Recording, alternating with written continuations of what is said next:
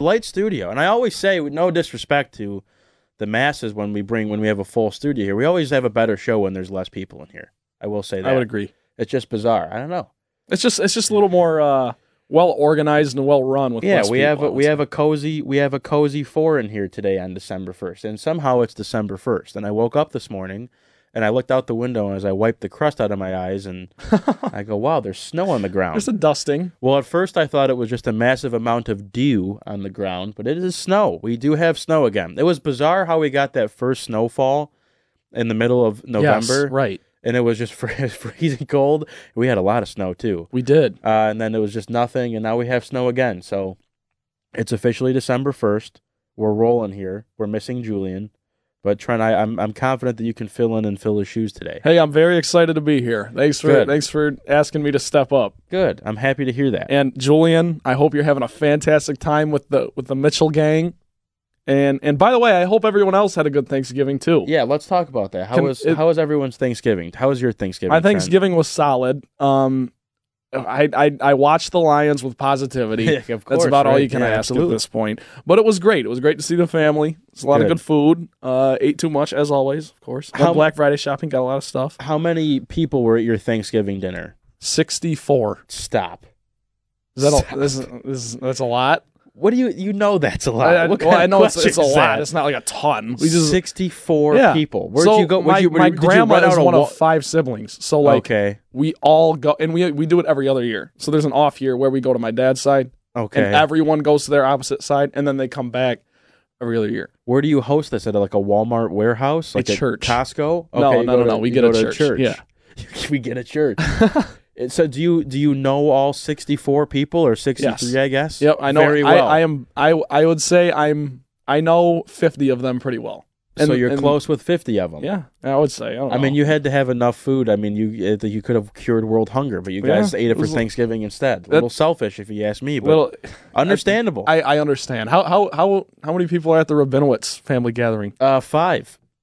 Oh, is We it just your people. family? It was just it was me, my mom, my dad, and my little brother, and then my my grandma came over. Oh, so we well, always have a we always have a very small Thanksgiving, which I always see people on Snapchat that have you know the big elaborate meals and they got tons of family there. And you know, there's there's times where I'm I'm envious, but you know, you, you obviously you enjoy the time with your family no matter what. I got I have family in Chicago. My uncle lives out in Arizona. We have people all over the map, and it's kind of hard to get everyone together. Um, but whatever, we had fun. The food was good. I'll tell you what, my favorite food this year that my mom made was this sweet potato. I don't want to call it a casserole because that has a negative connotation to it. Had some pecans and cinnamon on top, and I'm not a big sweet potato. Sweet potatoes kind of creep me out. I just Yeah, think I don't really know what it is. I think potatoes should be potatoes, and I don't really buy into the sweet potato hype. yeah, I don't really know what I they don't- are. I don't hate They're it. also very funky colors. Right, like the orange kind of grosses Yeah. me out, but I I don't like turkey. I said this last week. My mom tried. My mom's a great cook. I'm very fortunate enough to have a have a mother that, that has some incredible cooking skills. We just never get the turkey right, and everyone else liked the turkey. I just I don't. It's just a gross bird. It's a, it's unfortunate that the pilgrims when they came over on the Mayflower, Yeah. they were like they're like, what should we eat tonight? And everyone they- they decided just- on turkey. They they couldn't have decided on like I don't know filet mignon or a pizza. It was well, a turkey. Well, your your mom is if she's listening to this, she's absolutely offended. No, she You just no, I said- just yeah, You have yeah. offended your You, mother. you've definitely offended. The way you said that is like I don't know what happened. Great cook. You prefaced everything, but the turkey stunk. That's what you I- basically just But said. everyone, everyone else liked the turkey, and everyone was saying how moist it was. I don't think there's ever been a moist. Moist and turkey don't go together. No, well, is this a weird thing? I don't get the difference between like dry, like when a food's when people are like, oh, it's Okay. really dry. I'll, I'll give it to Like, you. There's, there's a couple things that are much better moist than dry. Cupcakes and Yes. and, and is turkey. wrong with you? How do you not understand what dry food? No, Here's tastes the but- thing: but turkey in it, but general is just kind of dry. Don't you think so? It's a gross if, bird. if you have the dark meat, it's not. It's a little juicy. There's there's some juice, Uh, but like a, a like light meat turkey that you just carve it up. It's it's not. I, I personally, it's not my favorite, but Cupcakes have to be moist. I've never heard of that. They don't dry be, a dry cupcake would be like cornbread, Cornbread's good. but it's not a cupcake. You're No, just you're okay. completely you're you're missing. Okay, I, okay, I'm all, I'm off. cupcakes how gotta was, have a little. how was your. Thanksgiving? How was oh, your it's Thanksgiving? fantastic. Got, had my mom's side of the family over. Had a great time. Watched the Lions. Believed in David Blough for a half a Dude, half that a, Best quarterback in the league for two so possessions. Fun. when, so when, fun. when Kenny Golladay scored, I was like, um, wait, did we stumble upon the next Drew Brees? And then I came back. I came back to real life after like two plays. But great Thanksgiving. Had all the people over from my mom's family. Well, good. Yeah, had some good mac and cheese, good turkey, great food. Way too many desserts. My mom made like ten desserts after making like a billion like different like food items. I'm like, mom, no one's gonna eat all this. I So want that's to. about ten too few. I Yeah, need I to. know. I need to mention too. Get this, and I get my grandmother was. My grandma, by the way, I don't know how old she is. I'm not going to put her on on the on How do you not- blast yeah. here. She's but she's so, she's in great shape for for being uh, as old as she is. Just mentally there, physically there, looks great, beautiful woman. But so she's not like one of those grandparents that you need to eat dinner early for. We my mom served dinner going into the fourth quarter of the Lions game. Which It's not that what, late. what do you mean? It's not, I mean, it's early. No, yeah, that is like, that and I'm so I'm saying like it's it's not like we had to accommodate for my grandma. Like my okay, we have to eat at 1 p.m. today because grandma's got to be in bed by four. We I, like it was it was unbelievable. The game was like tied going into the fourth quarter. Yep. And I'm gonna go time to eat. I'm go. You got to be kidding me. Like what, what am I supposed to do? Because our our dining room's in a different room with no TV. It was out. It was it was Ah, insane. I see. It was like we were at like Shady Acres retirement home. Like, we were like serving like the Thanksgiving meal there. I will say this. People celebrate Thanksgiving dinner at all different times. Yeah. Like all Yeah, different times. yeah. It's like, oh, like the Lions game starting, we just finished dinner. I was like, what? I don't Like, know why? about you- that. no, people do that. No, People no. Sometimes I'll, I'll say this when it, when it's my dad's side year. Usually it's like we're done at like one. That's out of control. I I mean, not- people. not- not it's done, insane. What do you like, eat for dinner? What do you eat for dinner then? That's You, you, you eat all day. It's like an all day affair. I will. I. I. I actually don't hate that. Yeah. Like you get the you get the meal, and then you're like, at the rest of the day, you're letting your body digest, and then you you're just like, no keep what? going back in there. Maybe I'll get some more stuffing. Yeah. No. I had. I had my first plate was done between three and three thirty, and then I left it there for a second. When I came back, the Jello had dripped into like the mashed potatoes and the turkey, and it was just a mess. what color? The heat red cherry. Oh, okay. It was just a mess. And then I took my nap before the Cowboys game even started. Woke up halfway through, another plate, another nap, and then a late night plate at like ten o'clock. So I, I I'm did. so hungry. I got to right work. now. I got did- to this all work. sounds incredible. Yeah. Thanksgiving Starving. food is Thanksgiving food is very overrated. Don't That's- don't get it twisted. It's That's there's a not reason true. why you Oh. only eat it once a year. I, I kind of No. understand what you're saying. Uh, no, kinda, you- in a crazy No. way. I know what you're saying as well, though, because You it get is the the- mashed potatoes, you get the stuffing, you get the mac and cheese. You could eat those all year round. They, we just choose not to. I mean, I eat mac There's a and cheese reason. all year round. there's a reason. Well, everyone does. I'm, but I, either way. But it is now December first, Yeah. so we have to flip Pay the switch. time to pay rent. How I I do have to pay rent today. Don't let me forget that. I Time to I, pay I rent. tried to do it yesterday and I completely forgot.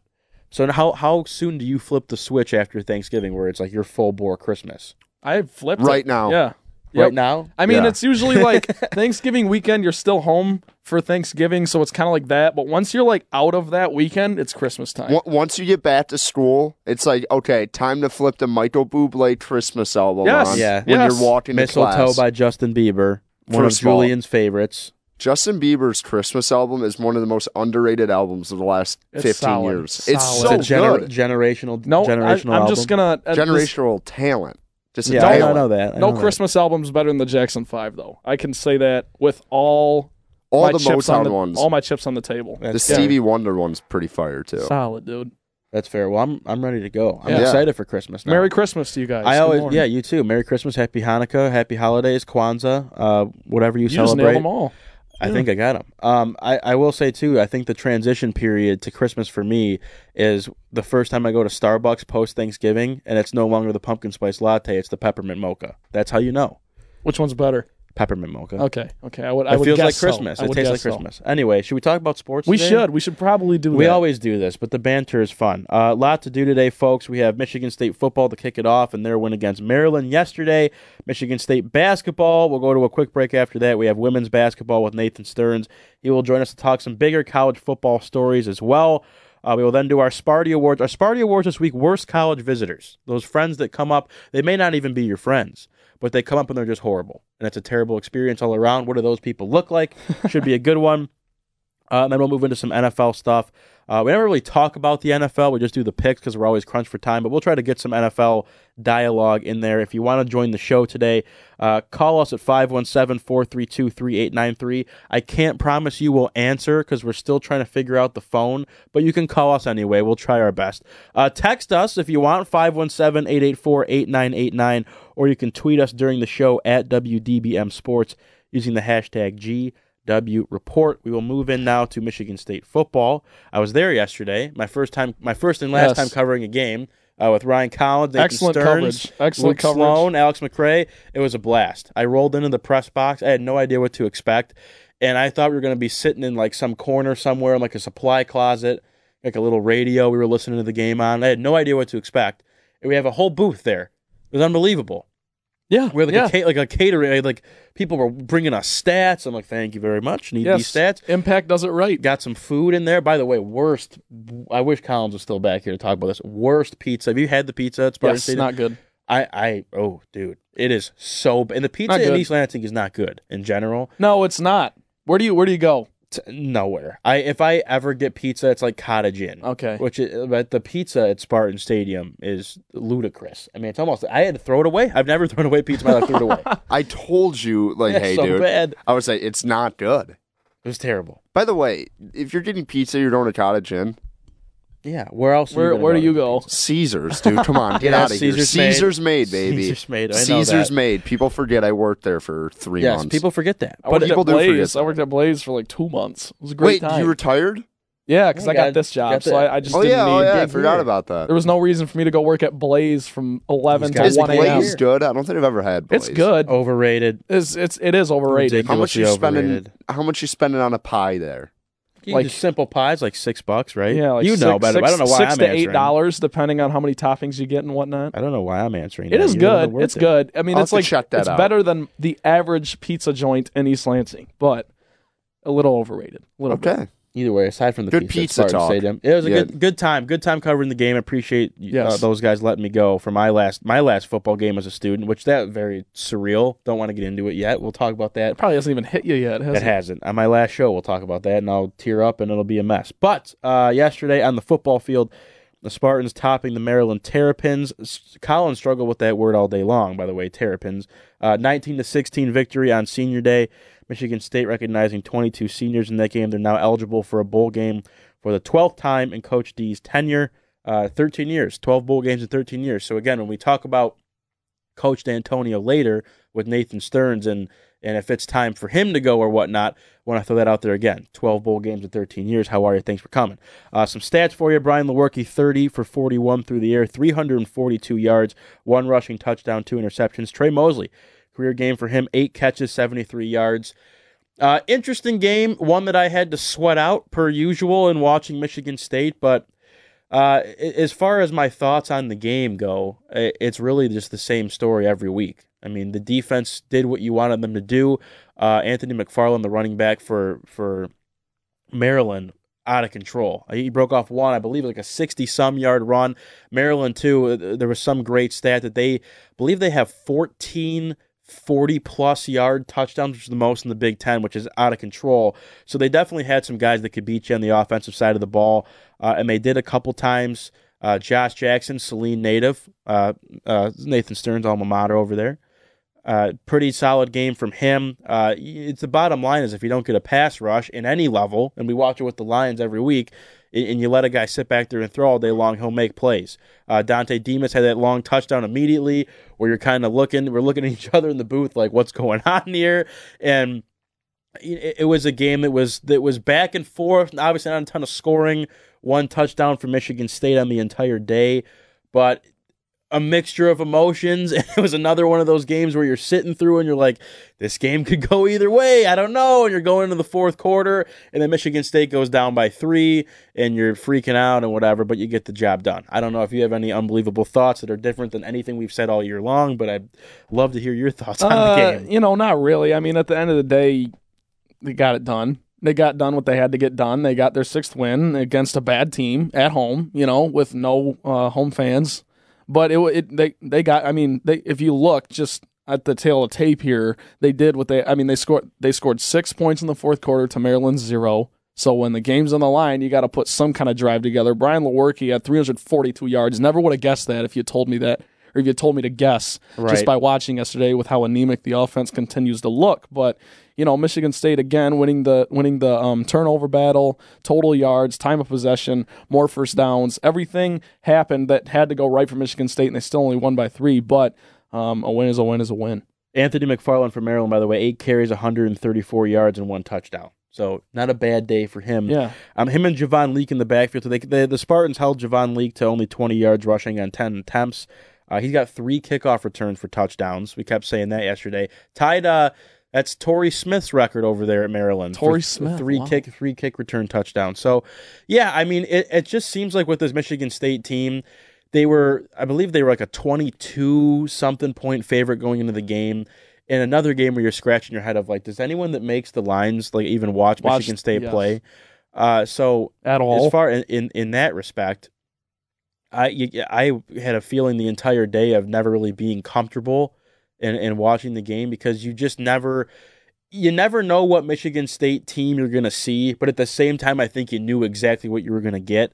And each week that's gone by with this team, I've always done the mental gymnastics, as Ryan Collins loves to say, as I, I love stealing that term from him, of like, okay, this is the week where Michigan State's offense gets going, that they're playing an inferior opponent. They're going to have to win this game by 30. I thought the same thing against Illinois, and look what happened, you know? So it's it's just been a bizarre season, and I don't want to continue to be the guy that sits here and and gives you the tail of the tape. The defense, I thought, again, played really really well. Other than the couple big plays, and that's that's Maryland's mo as they they'll hit you with some big plays because they definitely have some some athletes all over the field. Again, we talk about the one uh, big catch by Dontay Demus there early in the game for Maryland's first touchdown.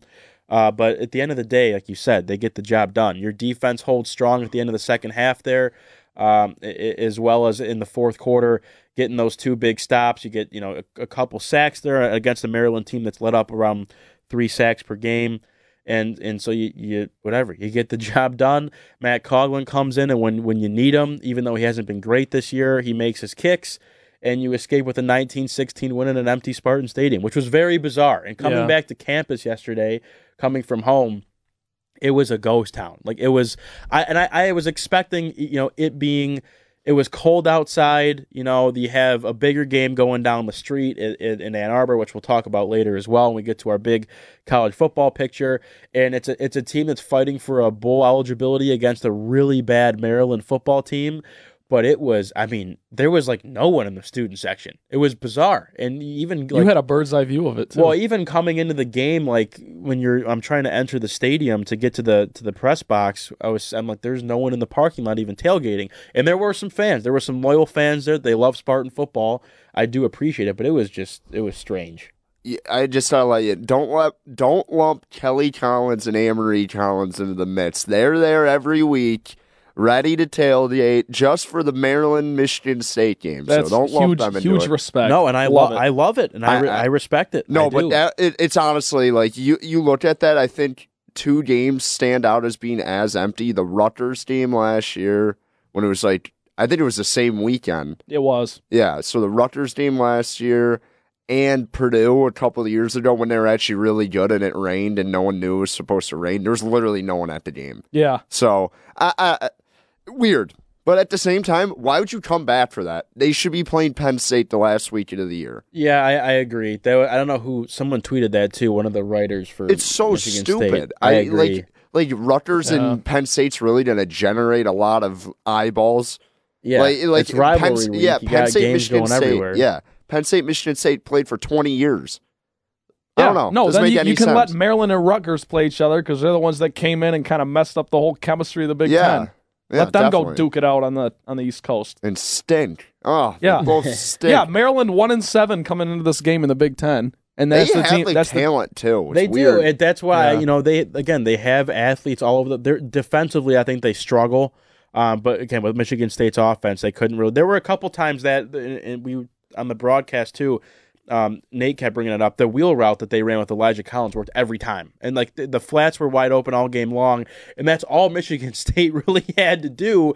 But they continue to do your, and I guess we can, if we want to break down some some schematic things here to to add some substance to what we're talking about it, you know, Michigan State, they just, for whatever reason, they're so inclined to do that inside handoff on first down Yes. that everyone knows has come. It's like watching the Lions with Jim Bob Cooter. every play, every first down, it's inside handoff. It's banging your head into the wall. it goes it goes for one and a half yards every time. And then they'll like try to get cute and like mix it up and run the ball on second down for two yards. And now we're running pass plays that don't even get to the sticks.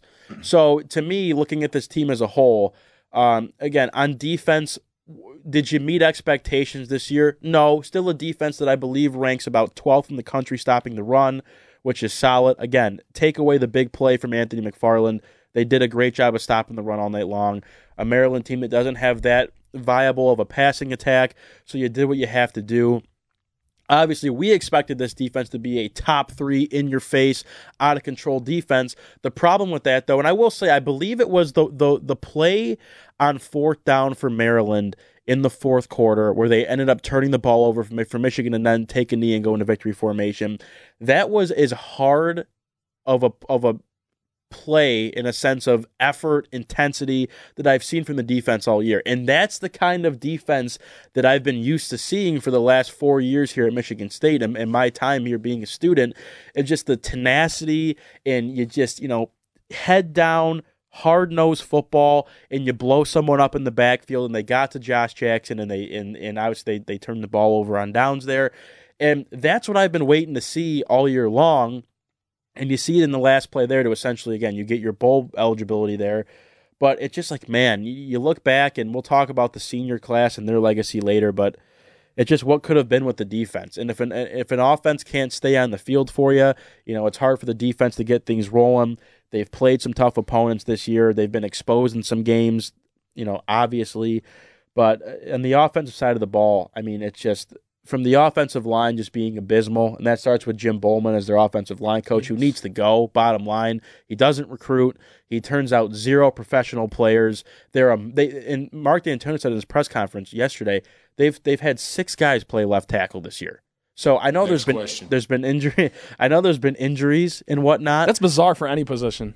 but it's just like they can't even figure it out, Yeah. and they don't get a push up front ever unless they're playing crappy teams where Elijah Collins gets his hundred yards or close to. Haven't had a push up front since LJ's freshman year. I- I- Seriously. exactly. And again, as far as rushing yards, Elijah Elijah Collins, 41 yards on 15 carries. That's 2.7 yards per carry. Yeah, not great. You, you've seen that all year long, and it's so frustrating because you, you you've seen that he can actually play the position well, but you don't get a push up front.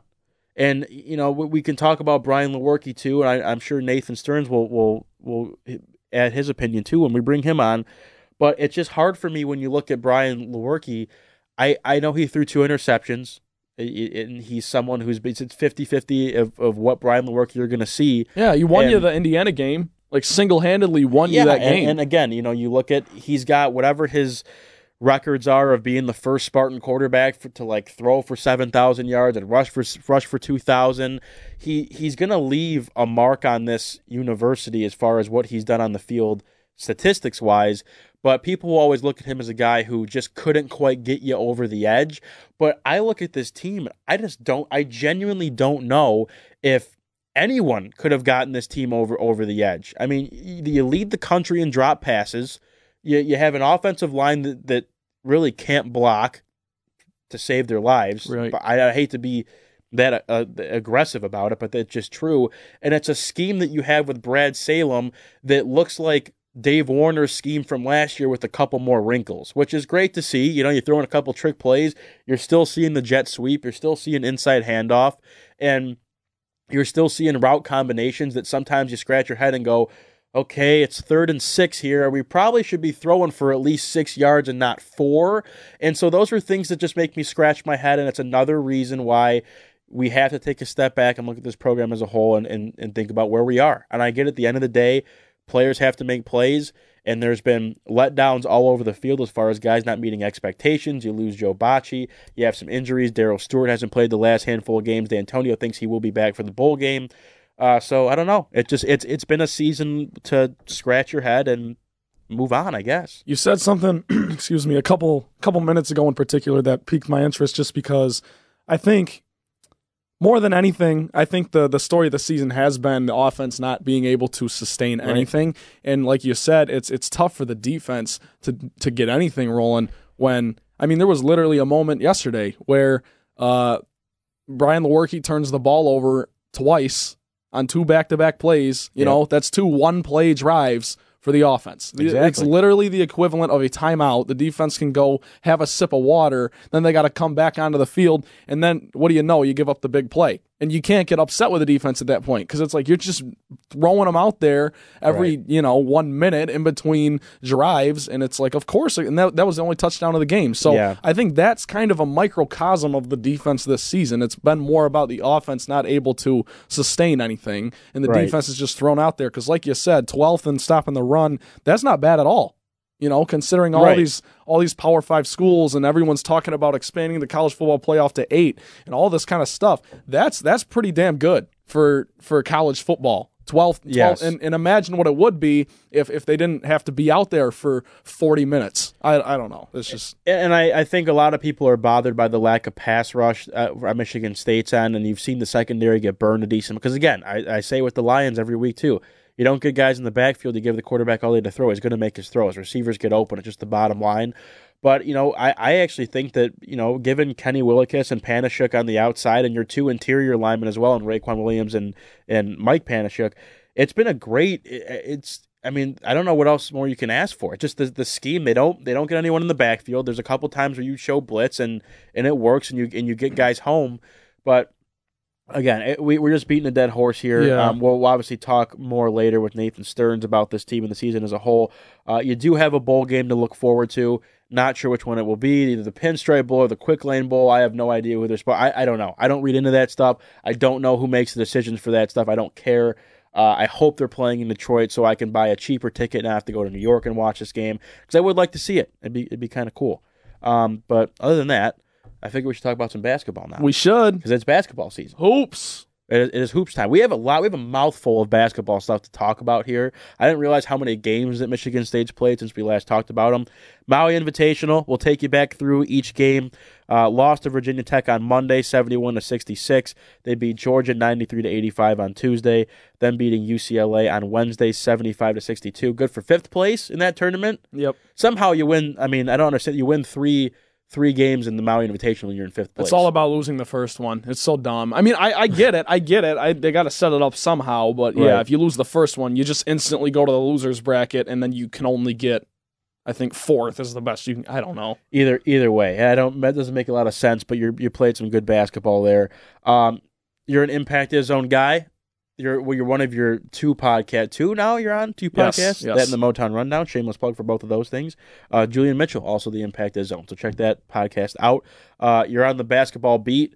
So I'll put you on the spot here. I don't want to spend too much time on on all three of these games because I think there's a lot of a lot of big picture stuff to cover as a whole. Um, but take me through each game uh, and your main takeaways, starting with Virginia Tech on Monday. Yeah, Virginia Tech. That game was just disappointing. I know. uh you Collins and I, we all came in for Motown Rundown right after that, and it was just depleted because we were already talking about how Detroit sports just stink, Yep. and all we have is MSU hoops. And now we don't And even then have that. MSU hoops loses to a, a terrible Virginia Tech team. But look, that game was actually quite simple. It, it's just it comes down to you're too reliant on one player, and if he doesn't, I think Cassius had a total of eight points in that game, something like that, seven, eight points, not great. And when something like that happens, you just can't really expect to win with this team yet. Now, given you know maybe Tom Izzo does his thing, and in February you play, you give that same performance, maybe you know some other players step up at that point. Rocket Watts, Gabe Brown, Marcus Bingham, players like that can start to get things rolling, and then there's not so much pressure on Cassius to lead you to the finish line. But you're, uh, the fact of the matter is that game was played in November. Uh, the Spartans are ironing ironing out the wrinkles, and I just think all in all, someone's just got to step up and be that second guy because when Joshua Langford goes down, you know, early in uh, November or you know late in October, whenever it was before the season starts, and uh, that, that's just that's a gut punch, just an absolute blow, and it comes so late. Now you got to figure out, and of course Joey Hauser's el- eligibility denied after his third. Um, appeal claim whatever. It's just it's it's gut punch after gut punch for this team. The problem is they still got well it's not a problem. They still got a lot of talent. They got they got ways to figure it out. So um, the Vatek game was just a classic example of Michigan State ironing out the wrinkles in the early season because I know they're going to shape it up towards March and April um, and, and, and after that, uh, what what was the game? Georgia. Georgia was after Yes. that, correct? Yes. Didn't get to watch a whole lot of that game because uh, it was at two thirty, which is preposterous, by the way. Uh, Right. Class. I just didn't. I didn't real. I kept like I'm like, oh, Michigan State plays basketball today. I didn't even realize like I, every single day. I don't know if you guys caught the highlights. Anthony Edwards Oh, might have had the Gross. No, Gross. he's not that good. I truly believe that. Nope, I've never good. seen a shooting performance like that in my entire life. He's good. Uh, he's good. well, well, that's you're that's not going to felt- make 15 out of 15 step That- back 30 That's footers. how I felt about like, Myles Powell in the in the uh, Seton but Hall they- game. Yeah, but he gets to the rim. Like Anthony Edwards, like did not. It was insane though. He was like from the Maui logo, and you knew it was in. he had like 32 in the second half. That's Yeah. insane. Yeah, But that is yeah. that is pretty nuts. That was pre- I, I you- like you guys said. I was like, oh, Michigan State's playing. I don't Yeah. have to study for this exam. Right. Exactly. Oh, thank thank God. Yeah. Yeah. So, anyways, game at two thirty. Didn't get to watch a whole lot of it, but of course, you know, having to do what I do here uh, on Impact is I had to catch up, uh, and I watched uh, most of the game uh, via highlight reel. But it it looked like you know Cassius Winston came back in that one and was just spectacular. Twenty eight points, eight assists. You can't ask for any more than that in any any game. Aaron Henry in that game, I think, started because we saw towards the end of the Virginia Tech game, Aaron Henry started to take it to the hole a little bit more. Um, he started to show that versatility and athleticism, and uh, he picked up right where he left off in the Georgia game. Looked very aggressive the whole time, and that's something that you know, playing 36 minutes, you would hope he can give you at least 14 points. So that's something nice to see for Izzo. Um, Xavier Tillman getting a little more back on track for Georgia or against Georgia. You know, he's been one of the more disappointing players this year so far, but I think he'll actually figure it out. Uh, I think he's just playing with a little too much pressure on himself right now. But double double in that one, 15 and 11. Um, and, and Malik Hall, nine points coming off the bench, only playing, you know, well, 23 minutes is a pretty decent amount, but that's just something that he's Look, the whole four spot for Michigan State is going to be a mumbo jumbo all year long. It's just whoever whoever's hot, whoever ha- matches up best. You know, Tom Izzo's going to do his thing, and it's it's not going to be a situation with Ben Carter and J- Jaren Jackson back against Syracuse in 2017 or, or t- 2018. It's not going to be one of those things. It's going to be more like Thomas Kithier, we need some boards, get out there. Marcus Bingham, we need some Yep. three pointers, go out there. You know what I mean? Ju- Julius Marble, we need someone to bump bodies a little bit. But Malik Hall has definitely stepped up and kind of shown his ability to, even as a freshman, come in to the extent of whatever he's needed. You know, I think you know playing playing only a few minutes against Virginia Tech, getting in foul trouble, whatever, but then coming in against Georgia, having a bounce back game. So the Georgia win was nice. And UCLA, I think, was the most impressive win of the whole tournament. Obviously, because uh, Michigan State did win. Uh, was mostly wire to wire. UCLA had a few leads early on, but that's a game where you look at guys like Foster Loyer. You try to see how they're doing. Um, and, and Michigan State might. It was kind of funny. Collins, you might appreciate this. My brother bet on the game, and the spread was uh, Michigan State minus 14. They won by 13 because uh, Conner George missed a free throw with like 10 seconds left. I, I have a story about that. yeah, actually. go for it. Go for it. Well, I had to tr- all the buddies from like high school are in town. We're all getting together, and the first thing my buddy from Purdue says, "I want Conner George dead." I'm like, "What do you mean?" he's like, "That wasn't a foul." He was he's just like yelling about. It. I'm like, "Oh, I didn't I didn't realize that was the line." But Oh, yeah. yeah, they, people were losing their mind over that. oh yeah, yeah. My bad. It wasn't Conner George didn't miss a free throw. He, He fouled. fouled. He fouled the with guy. like eight seconds left. yes. And so funny. Steven Izzo was also in the game. Shout out to Steven oh, Izzo. Yeah. But anywho, I, I have a question. go for it. Do you think you would look better in a Michigan State uniform than Steven Izzo? I don't think so. I don't think so either. Like yeah, people made fun of him and say he looks so small in that, but like you're next to those guys, you're gonna look like a How small tall? human How being. tall is he? I don't know. Like five seven. Uh, if, I think if he's my height, I look better because I think I got like the I think I have the beard and I got some more definition on Yeah, my you got the. Jack Hoiberg. uh, got some effect. big He's- shoulders. Yeah, man.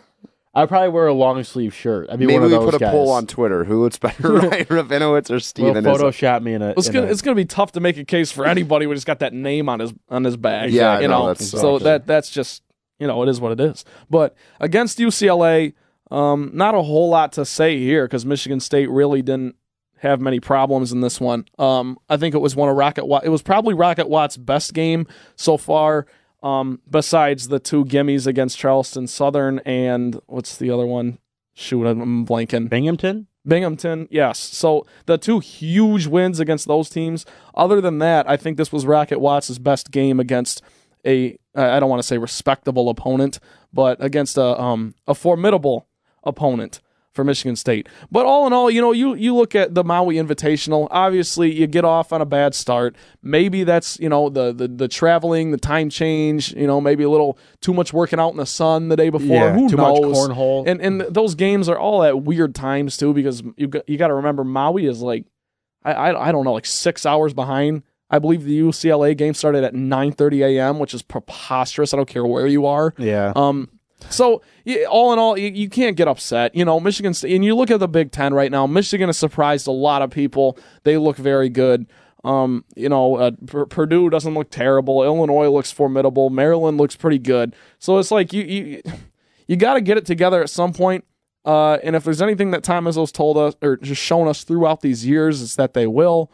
Um, and you got you got to look at the Maui Invitational and be pleased overall with what you got. Yeah, I, I think the the general consensus for Michigan State fans is it's weird because I almost feel like they've they've looked at how Michigan has played and then have almost gone back to Michigan State and go, oh, maybe Michigan State's not that good.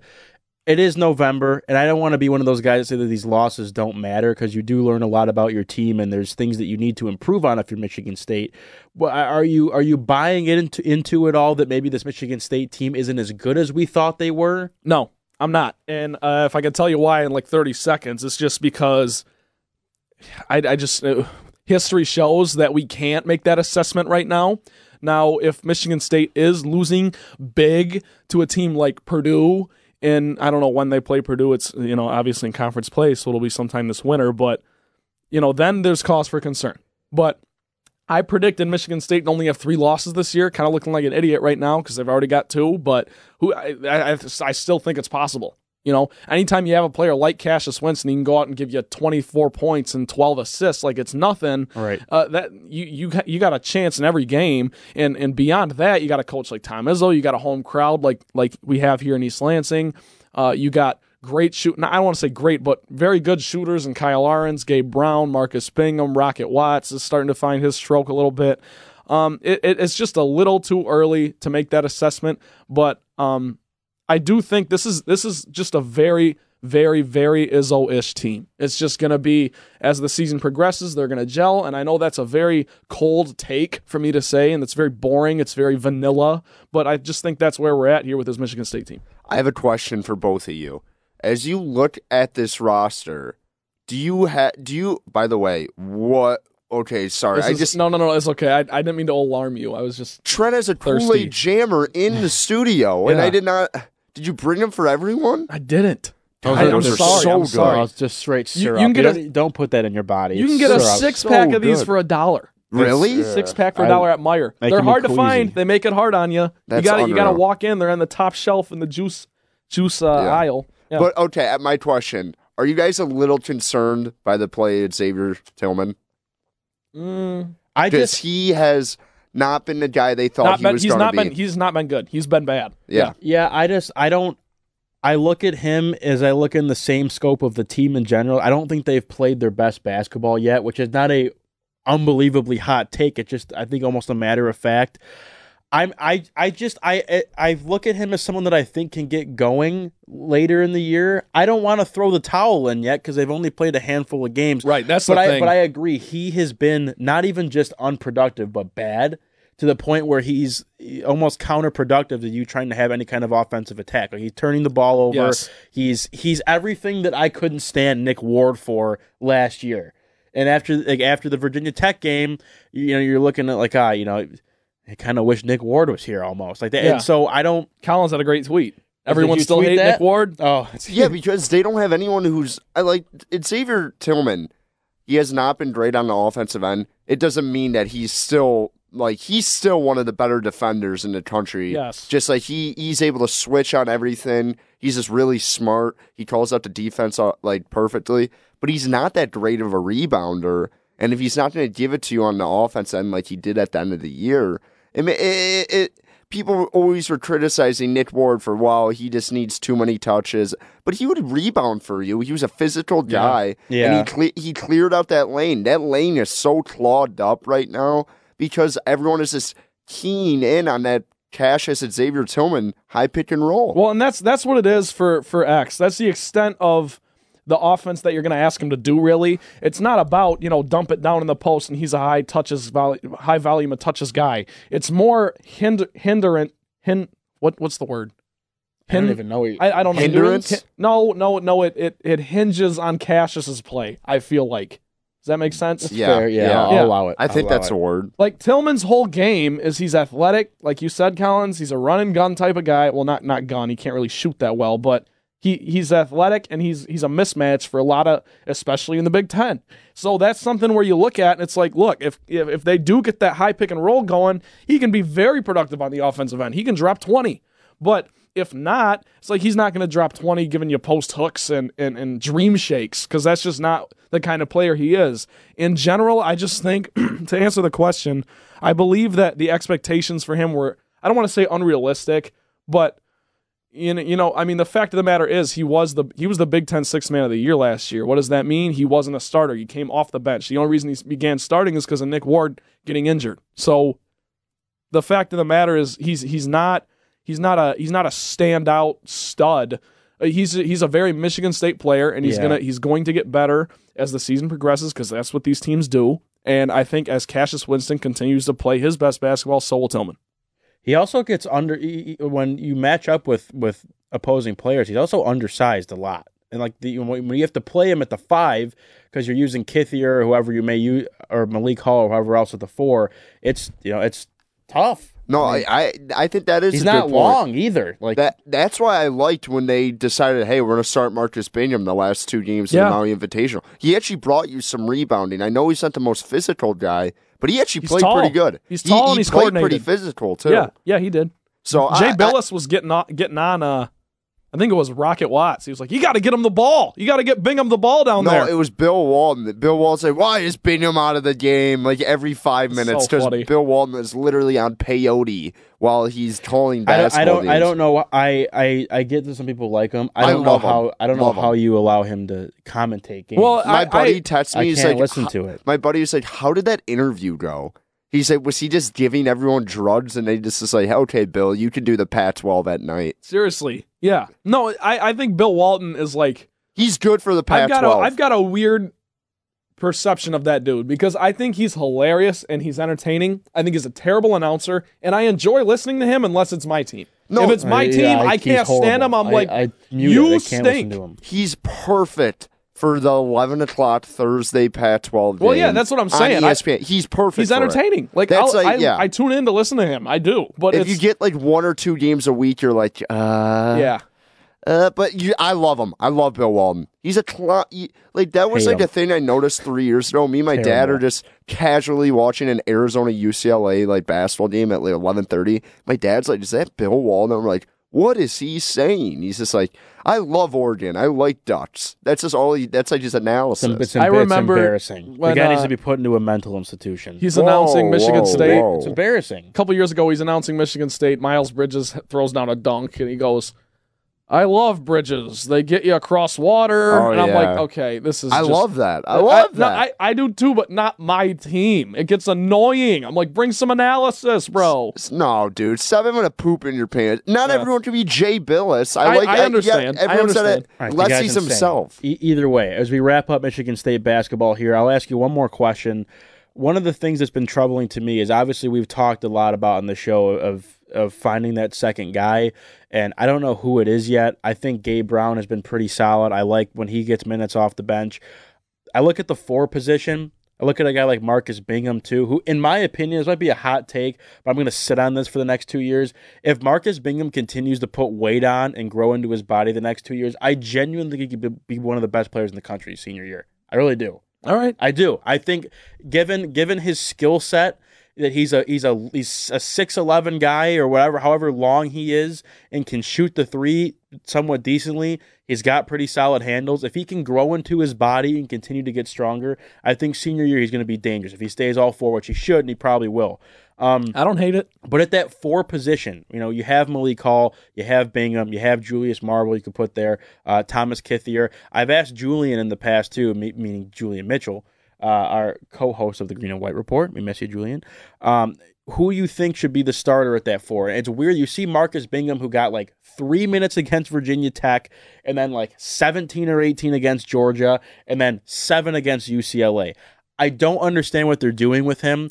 Uh, Julian has said to me that he believes Kithier should be the guy at the four. Do you agree with that? Or even if you don't want to key in on the four, what can we get Marcus Bingham involved more? Yeah, so I, I agree with Julian. I think Thomas Kithier is your best option at four for most games, nine out of ten. Now there will be situations where matchup things happen and whatever, and you want more rebounding, so you throw in Bingham.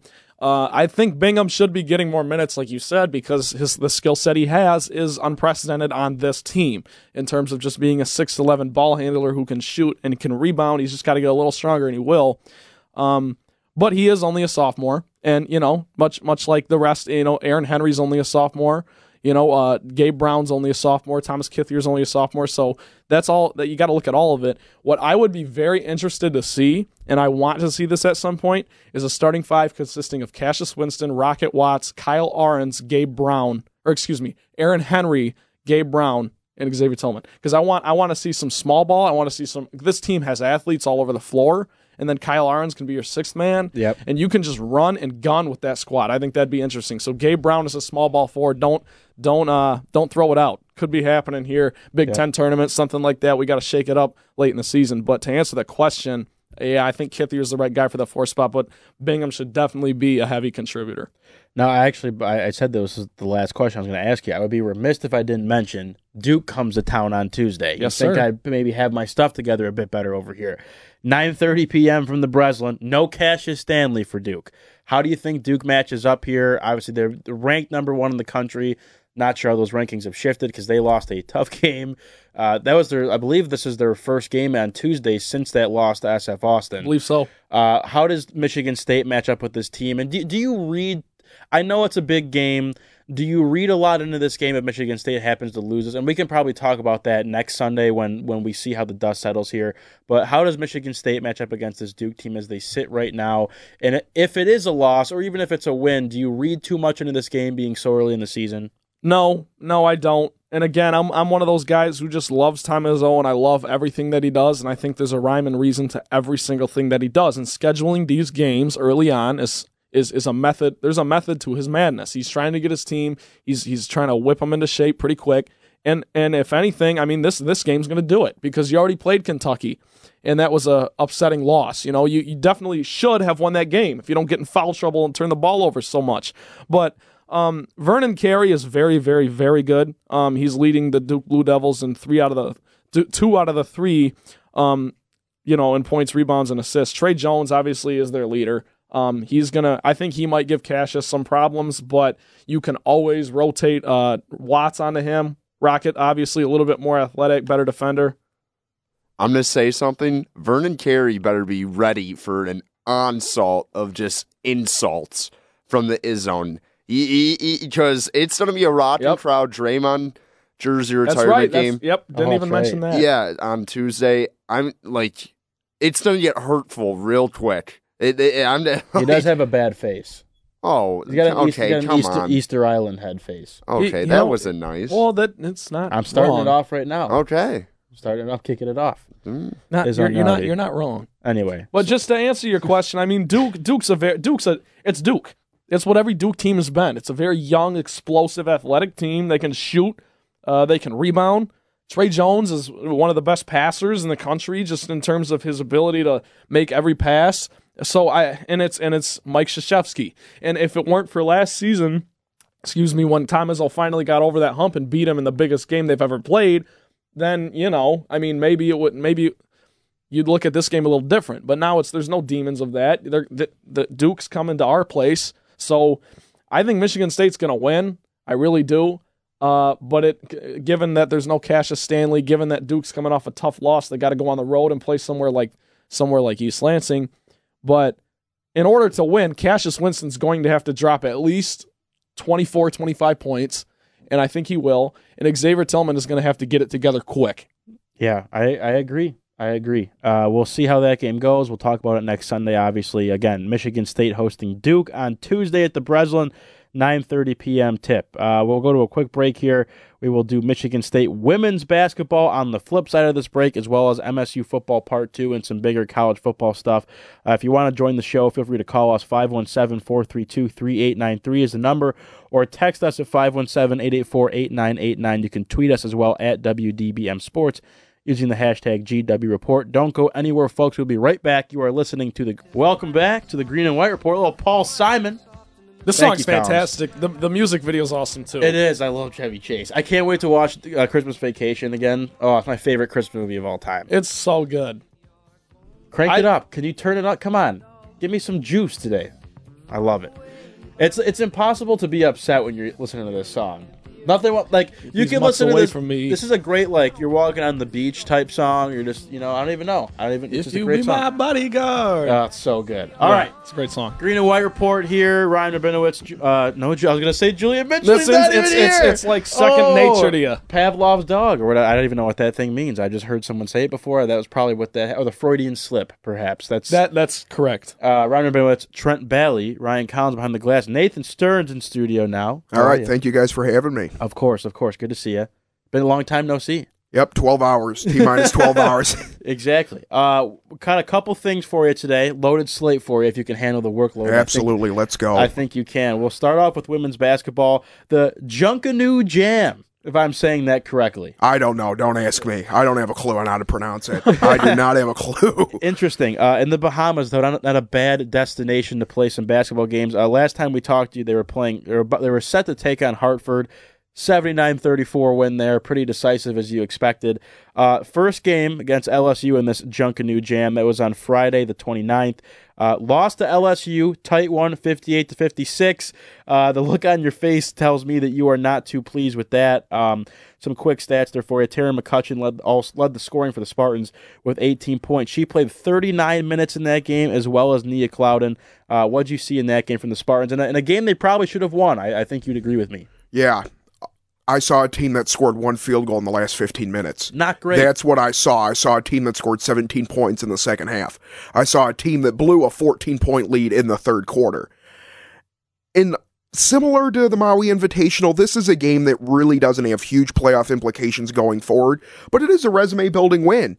And this is a game that you basically you chalked up as a win midway through the third quarter. I did. I in fact I had my entire Trentwood can Yeah. confirm this. I had my entire like preview game recap thing written because they were up by 14. Stearns was They had- ready to mail it they- right in. They had all the momentum. And then I have to rewrite the entire thing.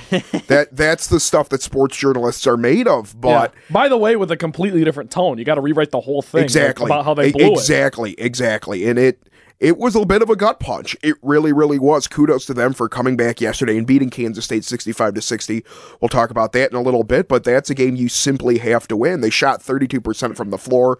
They were anemic in the second half. I mean they they couldn't hit the broadside of a barn. And it was a, it was an example of a young team that when shots aren't falling starts forcing things. They get away from themselves. They don't play within the offense and everybody starts playing a little selfish having Shay Colley back and having Coco Gaines back is a big, big plus for this team. Actually, I didn't think they were going to play because when they announced the starting lineup, neither one of them was in. And then they come in three, four minutes, and it's like, these are these aren't your bench players, guys. These are your starters. But they got significant playing time. Colley actually scored the first five minutes for the Spartans, but she struggled a little bit from the floor later part of the game, as did everybody else. And it it's a missed opportunity. It really, really is because this is this would have been a good RPI building, resume building win on a neutral court that the committee loves, and they use the same measurements that they use for the men's side for the women's side: RPI, strength of schedule, Q1, Q2, Q3, Q4 wins, all that being in play. That would have been a Q1 win. And no, it doesn't hurt really in the loss column, but that's a game that really could have helped you going forward. And that's the only thing when people say, oh, these games don't matter, whether it be on the men's and women's side. The committee looks at the whole Right. spectrum of things. Beating Seton Hall is going to go down as a Q1 win on the road. Beating Georgia at Maui's a Q2 win. So if you can get stack up those Q1, Q2 wins, you we've seen teams with 17, 18 wins make the tournament because they have 10 Q1 wins. They have some really bad losses, but a lot of times with inconsistent as this team is and with the Big 10 being a dog eat dog sort of conference, building those wins up really gives you a chance to have a couple of off games and it was a missed opportunity especially when you're up 48 to 34 with a quarter and a half to go and you don't score for almost a quarter there was a 10 minute period when they didn't score and it, it was painful to watch it was utterly painful to watch They did turn things around though. Michigan State beating Kansas State 65 to 60, a 27 point fourth quarter after a 5 point third quarter. So they they helped you out there in the fourth quarter. Uh, interesting here on as far as the stats side go. Taryn McCutcheon obviously playing 39 minutes against uh, LSU, playing 35 minutes here, only 4 points. What happened to her in that game? She can be inconsistent at times too. It's a matter of she's hard to predict. She really is because she has a good shot. She's smart. She's savvy with the ball, but a lot of times the shot just doesn't go down. And I think she was really trying to she took that loss personally because after that LSU game, she actually got fouled shooting a 3 as time expired. So they were down by 3 points and if she makes all 3 of those free throws, they go to overtime and she missed the second one, which pretty much doomed them because there's 1 second left on the clock. You don't have a chance to intentionally miss it, possibly corral the rebound and toss it back up. Nia Clouden was a lot better in that game than she was against LSU, but overall, it was a good, gritty, gutsy performance, and they needed this one. Kansas State is not a great basketball team, to be completely frank with you. Great basketball teams don't lose to UT Arlington. They are bringing back a fair amount of people. They went 21 and 12 last year. They were really similar to the Spartans last year, to be completely honest with you. They got bounced by U of M in the first round of the NCAA tournament, but they were a weird team to predict. They lost to Memphis, and then LSU, of course, just blows Memphis out of the water. But this was another kind of meh, ugly game for the Spartans. It wasn't. They, sh- I mean, they shot forty two percent. It's kind of in the stat line right there. Nia Clouden, sixteen points, four of eight. Shay Colley, five of twelve. If they can get those two going, they have a chance to go to Tallahassee and beat Florida State. But kudos to them when things started going south in the third quarter unlike the LSU game, they didn't pick it up and fold it in and roll over. And that's the mark of a good team, a mark of a team that's learned their lesson. But having Victoria Gaines and having Shay Colley back, this that adds another dimension to this team. A team that's becoming really, really scary. They have the potential to be really, really good. They're like I said, I've you know been on here telling you guys they had 21 wins last year. They welcome in three four stars, actually four four stars. One of them's not really playing much this year. You welcome in four four stars. You return three out of your four top scores. They have almost everybody coming back, and then you add a young infusion of talent. They were projected to go second in the Big Ten in the Big Ten coaches poll. So obviously they're building a fair amount of respect from their opposing coaches. But right now, it's still a little bit of an inconsistent Michigan State team. It's a talented Michigan State team, a gutsy Michigan State team that will not get blown out, I don't think, in any games this year, just because they're so gritty. That defense is so good. It's so stingy. Even when you don't score for a quarter, you still only end up losing by two against LSU. But Kansas State, that's another decent neutral site win. You didn't want to go to Florida State being five and two. You don't want to go into a tournament at five and zero and then come out in five and two. That's the worst possible thing that could have Right. happened. You ride the ship a little bit, and then you go into Tallahassee, and that's a big, big game and a big litmus test early for this team because they were so bad on the road last year. They were three and nine on the road, and really the only game, to quote Trent, against a good team was against Michigan last year when they went to Crisler Center and won. Beating Oakland and Hartford on the road last year, I mean, you're supposed to. That's exactly Right. what you're supposed to do. But they were horrific on the road last year. So if they're able to go into Tallahassee and knock off Florida State, and they have the potential to do that, they're back at full power and everybody's healthy, everybody's going full go. If they're able to do that, then people really need to start paying attention to this team. That would be a huge, huge win in a game. I think they can win, but they're going to have to play better. They're going to have to play like they did against Notre Dame. Stearns, you just kind of went down the line given the whole identity of this team and everything. What can you say about, you know, everyone's healthy. You talked about Colley and Gaines coming back. What can you say about a player, a couple players in that you know six to ten range of the rotation? What what's the depth looking like for this team or lack thereof? There's a lot of depth. There is a lot of depth. Problem being, I said on the Breslin Breakdown podcast, which meanwhile is on the Impact website. So if you guys haven't listened, go give it a shout. There you go. But there's really been not there's not a lot of stagger in this team. Alyza Winston, Moira Joyner, pretty much the same player. They make freshman mistakes. Winston's a little bit more athletic and a little bit quicker, but Joyner is a little bit more of the steady veteran. Mardrekia Cook, Julia Ayrault, they're in there too. It's just you look at the playing time distributed, and you had 14 girls play. Right. I mean, there's just not a lot of stagger at this point, and it's something that really Merchant's going to have to figure out going forward here. Julia Ayrault, 26 minutes a game. Tory Ozment, who was starting and got bumped for Kali, which was a little surprising. I actually thought that um, it would be Joyner who got bumped. Mardrekia Cook, who got 13 a game. You have a lot of people who are getting, you know, in that 10 to 15 to 20 minute range. And the problem is, there's just no stagger. It's not, they don't have a consistent option in that 6 to 10 line. Julia Ayrault's actually a really good player. She was one that I admittedly slept on as she comes into East Lansing because she didn't have the hype as Alyza Winston and Mario Joiner and Sydney Dodd did. But she is so fundamentally sound and she's getting more playing time and more playing time because she does all the little things right. Every loose rebound, she gets several key backside rebounds a game. She's smart. She fights through screens. She's actually a pretty good shot blocker for being a three. She's a girl that I really think is going to be special because she's so smart. She doesn't make freshman mistakes. She's not as athletically gifted or as quick as Alyza Winston is. But Alyza Winston is still in the process of learning that you can't go 30,000 miles an hour and get tunnel vision toward the net. You can't try to take on people. You can't take on four people. This isn't high school anymore. You're not allowed to just out athlete people and run through everybody and score. And you have to be able to defend people without hand checking, and that's her problem. Joiner's a little bit inconsistent. She admittedly got off to a lot better start earlier in the year, and of course, that probably also has something to do with the strength of schedule. But going forward, I think you're going to continue to see 10, 11, 12 players get 10, 15, 20 minutes because really, until you figure out who you can bring off the bench with that second unit, you got to continue to run them all out there because nobody's really proving at this point that they deserve or don't deserve. They're not playing bad, they're all playing good. It's just not really, one's not really playing better than the other. Talking Michigan State women's basketball here with Nathan Stearns on Impact 89 FM WDBM East Lansing. Sneak the legal in. Thanks for coming. Uh, Michigan State will take on Florida State on Thursday in the Big Ten ACC Challenge from Tallahassee. That game's at 8 p.m. Nate, I know we could talk women's basketball forever with you. If you don't mind, could we flip the script to some football stuff? Oh, let's do it.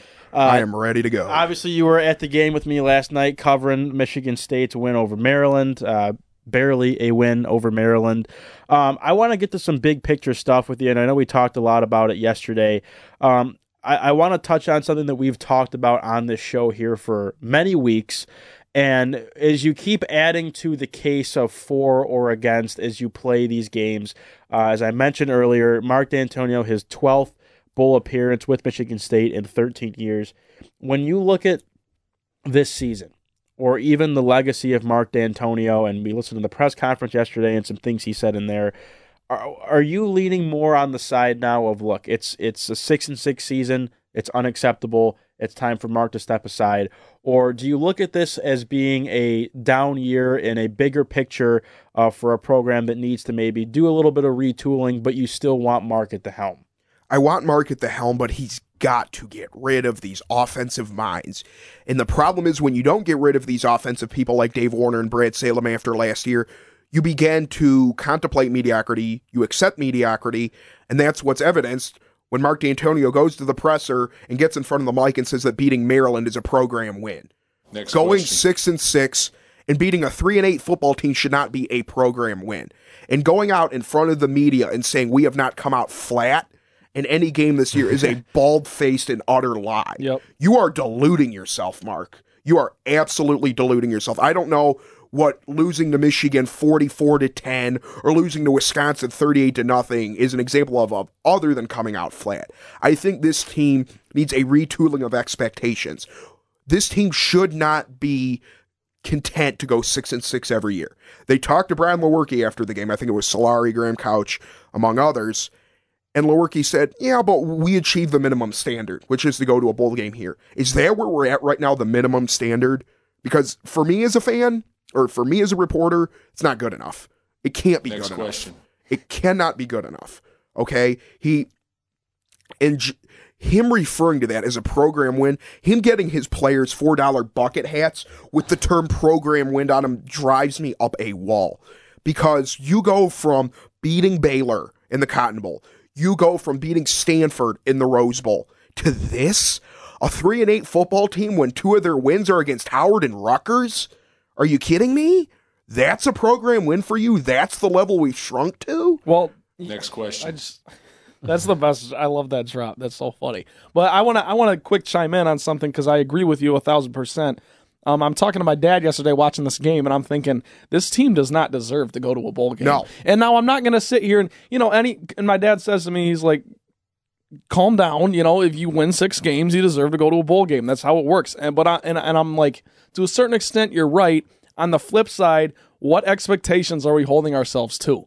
You know, it's Michigan State football. It's not Rutgers or Maryland or you know, I- it's it's just to me it's kind of baffling because six wins in a lot of programs is a successful season.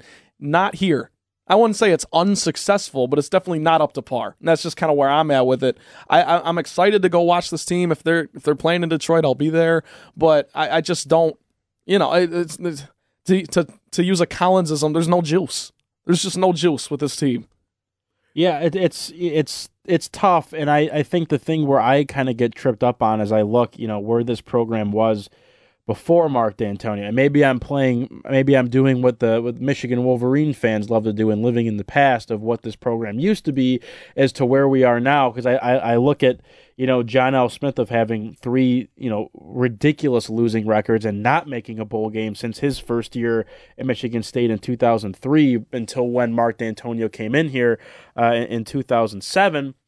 So I, I I just it's hard for me to want Mark to jump ship, and I, I, I get it. You know, you go seven and six in 2018, uh, and now you're six and six here. You could go six and seven. You could go seven and six again. I get that it's not the standard, but I have to like be realistic. Of you know, look where we came from. I I I, I see Mark Dantonio as a guy who's taken your team to an 11 and two, an 11 and three, a 13 and one, and another 11 and two, a 12 and two season, a 10 and three, and a Big Ten championships that other programs aren't winning. And I just think it's almost an overreaction to say that he has to go. Uh, but I, I will say that there are definitely things that I'm starting to question about uh, the way he's running his program. You know, for example, you you shuffle the deck and you know you're going to end up with the same record as last year, hopefully, if you're lucky. And you know, you look at your quarterback play in Brian Lewerke, who I will say too on the offense side of the ball, Dave Warner is a guy you took from being the OC to the quarterbacks coach has done this kid the biggest disservice that possible. I'm surprised he, should have transferred out of here. Honestly, I that's how little respect I have for Dave Warner, Jim Bollman as well as I said earlier in the show. The offensive line is so bad it's comical, and that falls on him. He doesn't recruit. You hear that in every report about this guy. He he can't recruit. He hasn't turned out pros like Wisconsin does, and I get their offensive lineman factory, but that's just the bottom line. So if you have to make changes in this offseason, uh, you know, Nate, for you, who is the first guy to go, or or who are the specific guys that have to go, or is, or is would you would you be confident if it's another season of this coaching staff that they figure things out, or do changes have to be made? Changes absolutely 100% have to be made. There is absolutely and utterly no excuse for anybody, maybe with the exception of Mark Staten, to have employment at Michigan State University after this football season. That's at the point I'm at. That's at the point I'm at because we have to stop pretending that this is a one year thing. This is a four or five year thing going on when the offense was 80th, 90th, 100 out of 130 teams under Dave Warner. I don't have the specific statistics with me, but they were not good. And they have not been good for a very long time. And who's been in charge? Dave Warner. Dave Warner, Brad Salem, Jim Bollman. They've all been around, and it's been the same six and six mediocre garbage that's been festering on this campus. The only thing that's kept us afloat is the defense. Can you imagine if we had a bad defense where we would be right now? It's a scary, scary, scary thought. And I understand what you're saying about Mark having 11, 12, 13 wins, and that's why I'm willing to give him a shot. But it's his loyalty, I think, that's running this program into the ground. And when you start putting people above the football program, this is not an I, this is a team, and this is a me. The best people have to be in charge. It's the same, if you're thinking about this from a football aspect, once you start putting coaches' egos, once you start putting the personality of coaches above the brand of winning, and once you start sacrificing winning, which should be the end goal for people, then you have a problem. You have a very big problem. And for me, you ask what specific people other than Mark Staten, I don't I don't think anybody here should be employed because I've seen very little from Brad Salem that deserves that he deserves a reprieve. Dave Warner ran this program into the ground with the offense, and Lewerke didn't look any better. In fact, maybe he looked worse. I don't know. He wasn't great. He was terrible against Maryland yesterday. He sh- he had his bright spots, but he tried the first quarter and a half to give that game away. And like you said, Jim Jim Bollman, I could go on a 20 minute rant about him alone, but I think it's revealing when you rotate in so many different offensive linemen and it's the same fundamental mistakes. You're not picking up blitzes, miss misblocks, misblocking assignments. You have Luke Campbell coming back. You have AJ Arcuri coming back, Matt Allen. You have all three centers that you started that started multiple games coming back. You have JD Duplain coming back. You have Matt Carrick coming back. They have seven, eight linemen coming back that started last year and they all made the same rudimentary day one fundamental mistakes. And that's an attribute of coaching. If your coaches don't hold you to a higher standard, you can't blame the players if they're never punished for making the same mistakes. You have to put it into action, and you have to prove that there are going to be consequences if you do not live up to the Michigan State standard. And right now, I think it's a lot of finger wagging in the locker room. How many guys have we seen actually lose playing time on the back end of the secondary when they're getting torched. How many offensive linemen have gotten pulled out? Yes, they've gotten pulled out, but it's been because of injury. It's not right. been because of lackluster performance. So there needs to be a complete retooling on the offensive side of the ball. Definitely a conversation that I want to revisit, especially after this bowl game, wherever Michigan State lands. It's we're gonna have to do a, a kind of a a powwow here, and, and we'll have some discussion there. I do want to move into some bigger picture college football stuff, and I will pose the question as this because I look at uh, you watched the Ohio State Michigan game yesterday, and by the way, PU, yeah, I, I don't I don't want to be Michigan State fan that is now going to like sit on here and make fun of Michigan because I don't really care that much. Um, there was no one that could sell me that Michigan was going to hang in the game at all. And I think the fact that Michigan fans every year will do the Ryan Collins mental gymnastics of this is the year we're better this year. I love too. Someone made a comment on social media yesterday about how you know all the the excuse train that is Michigan football of how you know it's it's Shea Patterson's and in in Harbaugh's first year when that whole thing started to go on, and you go, well, it's Ryan Day and Justin Fields' first year, and they did a pretty good job together. So it is it is ridiculous, and Michigan football stinks. The thing about growing up in the state of Michigan, and Nate can say this better than any of us because he lived in the Ann Arbor area there's something about the program that everyone else in the country just dislikes. It's not just Michigan State fans and Ohio State fans. They hold themselves to a certain level that their program like isn't at. Other than 1997, you really look in the modern era of college football and they haven't really done a whole lot. Yeah. and, and, and they and when Jim Harbaugh gets asked yesterday at a press conference, why are you? What's the difference between Ohio State and Michigan? And he can't even answer that. like, buddy, there's a difference. It's called talent and just a will to win. Yep. Mi- Michigan does not have the talent to compete with Ohio State, which is fine.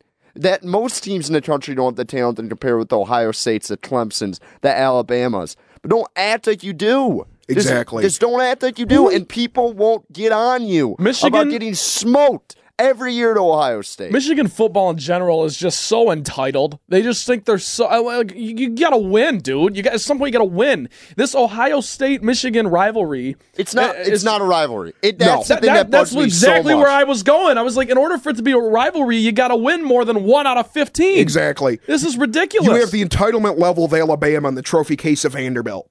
That's the problem. That's the problem. I is wouldn't go that that far, uh, but uh, Yes, I would. I would. What? is- Brady Hoke has won one more BCS game than Jim Harbaugh has. Yeah. Brady Hoke's won a Sugar Bowl. What's Jim Harbaugh giving you? One Citrus Bowl berth? Congratulations. That's Congratulations. crazy. That is nuts. That's a He- good stat right there. if Harbaugh's gonna leave, which I don't think he, No. no, no, they're never gonna fire him. And he's actually done a decent job at Michigan. He did a decent job this year. This team looked dead before the Notre Dame game, and after that, they kind of picked it up. But if he wants to leave for the NFL and get out of like Michigan and don't be held accountable for this, this is the year he does it. it's just it's just I, it's just funny because I think the thing with Michigan fans in general is you know I I'm a guy that respects history, but it was just funny to see like Ohio State tweeted something about like their record uh, after like historical events like since the television has been introduced in in the world Ohio State's like 48 and 41 against like Michigan hangs their head on on records of where they were they were inviting schools to, over to teach them how to play football Before there was a forward pass yeah, in the and, and they beat they, mi- 1920s. they beat the Michigan School for the Deaf by hundred points. Like that's what they that's where a lot of their program wins come from. But the bottom line is, if you're a Michigan fan, and again, I don't want to spend too much time on this because I do want to get into more of Ohio State and who the the top dogs are in this college football season.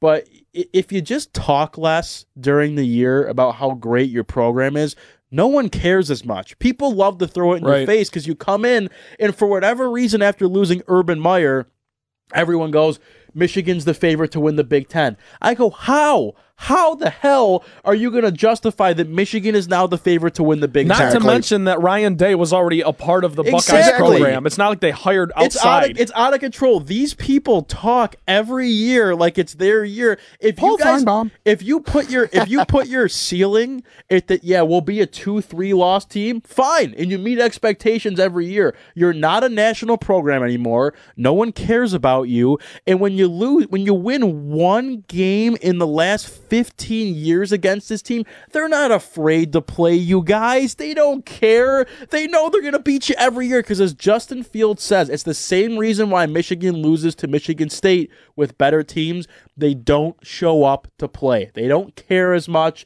They're not as prepared. They're not as intense. They they they they walk around with the block M and we. This is Michigan, and they don't win anything ever. I, I was saying this during when we were in the press spots and we were talking about it. They were honoring the 1969 team for the Michigan Wolverines. Woo! And, Yeah. and, like, good for them. That, that, that they should honor them. It's been Yeah. what fifty years. Like, yeah, go ahead.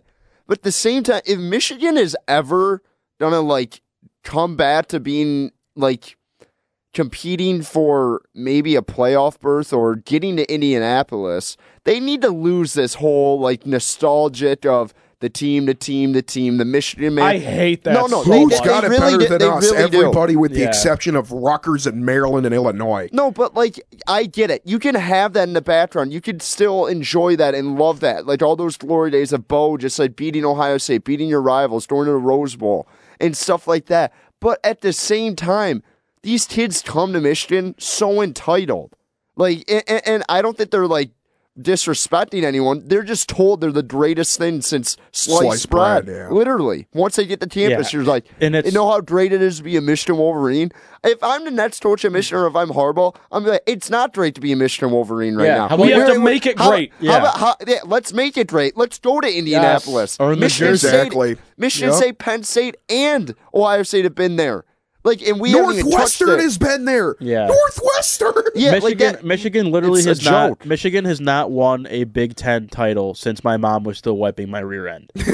And- Yeah, no, and that's you know, insane. and you know who has won it since then? Michigan State's won it three times. Penn State's won it. Wisconsin's won it. Like you, it, it, whatever. It's just it's it's comical. And if you're if you're a Michigan State fan and you bother to like go on Twitter and fight with Michigan fans about it, you're just wasting your time. They're delusional. They'll never change. no, and but it just Michigan State fans are delusional they, now. well, Yes, yeah, they, yes. Michigan yeah. State fans on Twitter have gotten like very bad. Like you, you see tweets. I'm like, buddy, I like, I, I, I love John L. I, I love chirping John L. Smith, but like, don't compare him to Mark Dantonio Yeah. or like it- it's just like. If we go six and six, that's fine. Do you remember what John L did? Like, there's no like happy medium in the Michigan State Twitter community. Right, but I I, I do want to wrap this into a bigger point. As we now we've gotten it out of our system. No, I, Ohio State is out of control. I don't know if there's any team that scary. can beat them. They're scary. So my question to you, Nathan, and we could open up to the floor before we move on to other things today. You look at if you're the committee now, Alabama loses, uh, you have four spots to fill. I think we'd all agree it's Ohio State, it's LSU, it's Clemson. And my two part question is one to you, Nate, is anyone beating Ohio State? And two, who is that fourth team in your opinion right now? Oh, good question. First part, no. Ohio State is Not running even LSU. shot. Not even LSU. At this point, I don't think so because that back half of LSU secondary is not good. Their defense is not good, and I'll be I will be completely honest with you. They've had some men in the past. They've gone to the college football playoff in the past, and I think any reasonable human being can make the argument that they are better now than they ever have been. They're not just beating teams; they are wiping the floor with everybody that they've played. Everybody. I think the closest game in conference that they played was that 28 to 17 win against Penn State. Everybody else they've just run off the field. And your second part question, I if Utah beats Oregon, that's a team I think you have to look at. I think Alabama losing to Auburn, you stick a fork in them. But that would be really as someone who is going to I don't want to say I'm happy that Alabama's going to be out, but get some new blood in the college football playoff, man. Yeah, Everybody's sick of the Alabama Clemson show. It was like the same thing why I stopped watching the NBA finals because it was Cleveland and Golden State every year. Give me Ohio State, give me Utah, give me LSU, give me something new. I mean, if Utah wins, they have a one loss.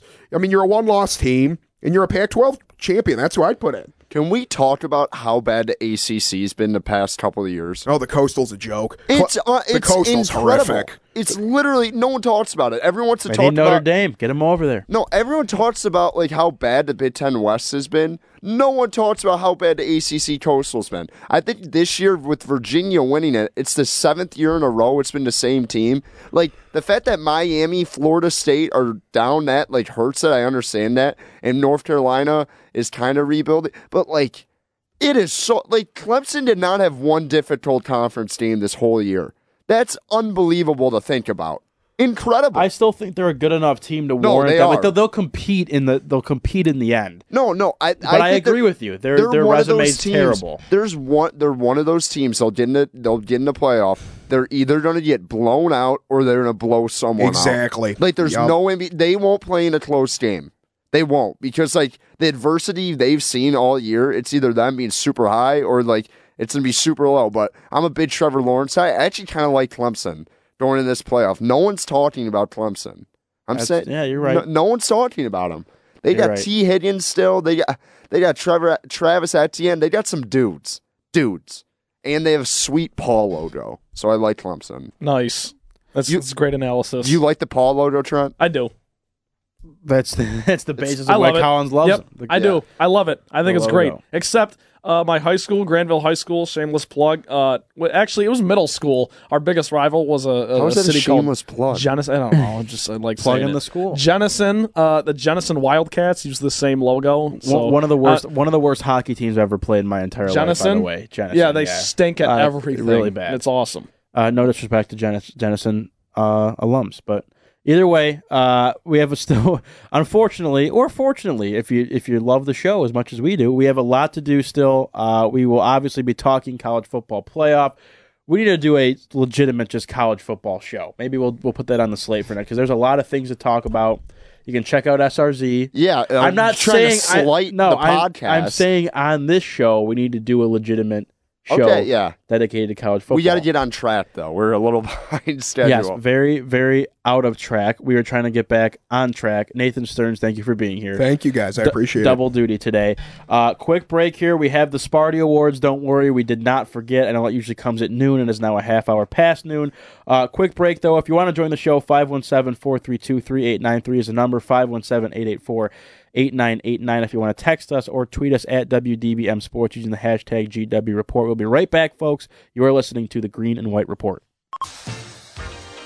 Welcome back to the Green and White Report. We're grooving and moving here on a Sunday. Prince is amazing. Love Prince. Never really got into Prince. Probably should listen to my parents love Prince. Prince is unreal. dude. Everyone loves Prince, I guess. Oh, he's awesome. Which is the thing. May he rest in peace. Better than Michael Jackson. Oh wow. That's like a oh, I want to shout out your LeBron and MJ pieces up. I haven't Oh, been able to get to yeah. it yet, reading wise, because that's a long. It's very long. very, very, long. very, very long. Um. Oh, Collins, Collins was getting on here. Oh, I'm expecting I a was, rebuttal. No, I'm not. Nothing to rebuttal. I read it. I was just laughing because I know you were just stewing at home. You're just like, this, this, someone like said MJ was better to LeBron, and you were like, know what? I'm gonna write a six thousand word essay on it. It was six thousand words. Was it actually? Yeah, I, oh, My I, God. it was. It was I'm gonna six read it thousand all. like forty two words. I'm gonna read it all. Uh, but check that I out. I put more work into that than I've ever put into anything school related ever. Good. You should. That's not. That's not. That's not. That's not It's a great. Not a, not a It's great im- brag. It's important. You're doing God's work. Okay. It is time for the Sparty Awards. I'm gonna let you know. We do not have the voice tracker thing, so. It, it, What's wrong so- with the voice tracker? I- y- y- It's never our fault. it- no, Whatever it's, it al- it's always Ah, the- my fault. The No, intro's I- so you know, good. we don't have the intro, No, wait, wait, hold on, hold on. We're touching with gas, touching with gas, touching with gas. I'm holding. We got to Oh, fill time here. What should we talk about? Should we Love your just shirt. I, I I actually meant to say that earlier. Thank you Absolutely very much. love it. I think I. Oh, There it is.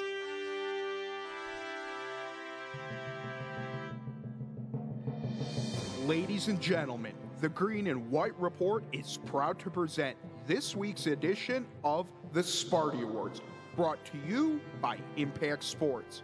Now, here are your hosts, Ryan Rabinowitz and Julian Mitchell. thank you, thank you. No Julian today. I'm an impromptu Julian. Yes, Julian's friend, Trent, accepting on his behalf. Thanks for finding that, Collins.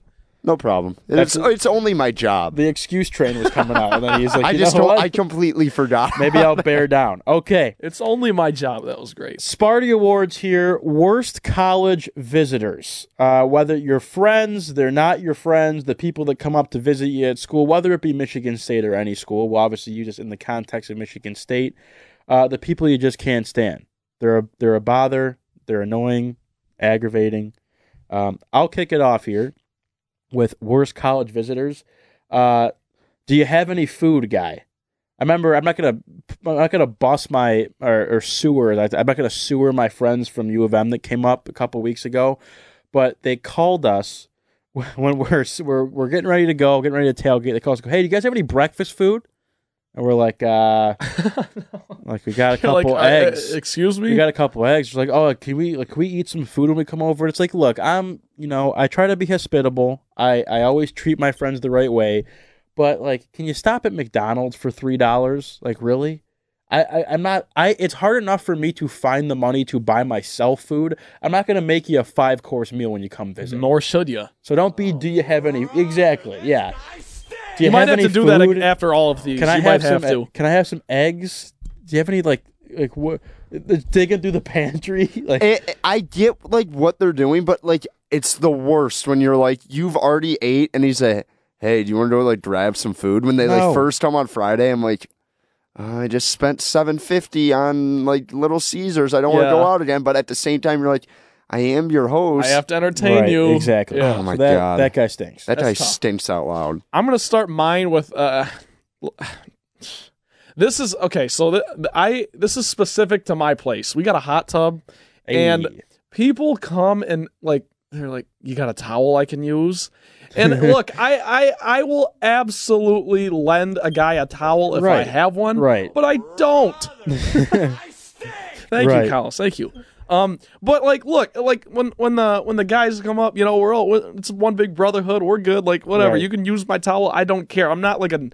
I always shower after the hot tub anyways because I don't want to be itchy. Right. But it's like, come on, like I. I after after two minutes and, and three people dry off with this towel and it's now It's gross, soaking wet yeah. and we're now outside and it's starting to it's starting to crystallize and freeze because Ooh. it's 12 degrees outside that that to me is just not acceptable I was just always someone who, growing up, like my mom, like taught me, like when you know, when you you know, come prepared, bring your own towel. Well, like yes. if, if someone offers, like you know, I have my own. I, br- I brought my own sunscreen. That kind Well, yes, I and also, and I'm the gonna- thing is, uh, oh, sorry, I didn't No, mean to. I want to. I want to wrap that into, and again, I want to preface this by saying Trent and I are good guys. Like, if you need to borrow stuff, we'll let you borrow it. of course, But I, guys that like want to wear my clothes when we go out, you have like a flannel I can wear, like. I mean, it's the same, Absolutely it's not. the same thing. yeah, it's the same thing. I mean, it's, seriously, it's like yeah. No, that, Who that's awful. does that? Wait, what? Yeah, You I have got buddies who do that. Yeah, and I I think it's because because we're so close to where it's like, oh, like you want to wear like, like you want to like, wear my boots or like you you don't have like a good shirt to go out in, but at just at the same time, it's like Whoa, that's that's a little too far. I get like you're told they're like they don't have like warm clothes. You're like, hey, I'll sauce you a sweatshirt. yeah, The whole idea, like, hey, buddy, those boots don't look good. I hey, I got a I got a good pair of wingtips upstairs I can get for ah, you. yeah, Yeah, but right. You're Either way. welcome. I guess my next one would be I had an incident a couple weeks ago. We had some visitors. They were not my visitors, they were my roommates' visitors. But nonetheless, they were people from my high school and I enjoyed their company. However, some of them when we take part in fun College ac- activities. fun activities just get a little too obnoxious Yeah. and they break things. Ooh. And that to me is just unacceptable yeah, preach it, Collins. You're preaching to the choir. It's just like, y- don't come into my apartment and be a bull in a china shop and Yeah. break stuff. be respectful. Yeah, like, come on. Oh, be respectful. You're gonna do it again. you can keep I. I literally just might roll it like the whole time, but I will say that this might be a little different. The best is when someone visits you and they just get belligerently drunk, make a huge mess, and then leave at like seven in the morning. Yeah. You wake up and I'm like, Yeah, and you gotta oh, clean it up.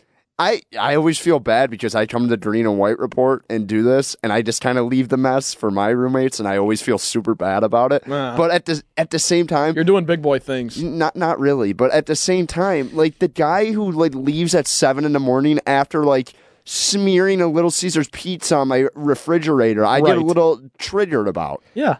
I will I will piggyback that with one of mine. Uh, I wanted to do do it last, but you brought up a good point. Contrary to the guy that leaves at seven a.m., the please go home guy, to where it's two p.m. and you're like, oh my god, he's still here, Yes. like asleep on the couch, and it's it's it's the worst when it's like one of your roommates' friends, and you come down the stairs Yeah. and you're just trying to go about your day, Yeah, you- and you're trying to walk around in your underwear, and you got your your roommate's friend has been laying on the couch, and it's now 1.30 in the afternoon. And he is now a beached whale. on Sunday, and you're like, dude, like we're trying to clean up around you. Like there's things going on. I would like to leave the house today, but I can't if you're here. Can you please go home? yes, right. Like it's like 10, 11 o'clock is when you gotta start packing it up. Yes. At the most, Especially when we have this thing that we do called the green and white Right. report. No, I will say this. I think the like maximum time you can stay is at like especially in the fall after the one o'clock games of like NFL football. If you're still around, like right, if you're awake and watching though, if you're just sleeping through it, like I need you out.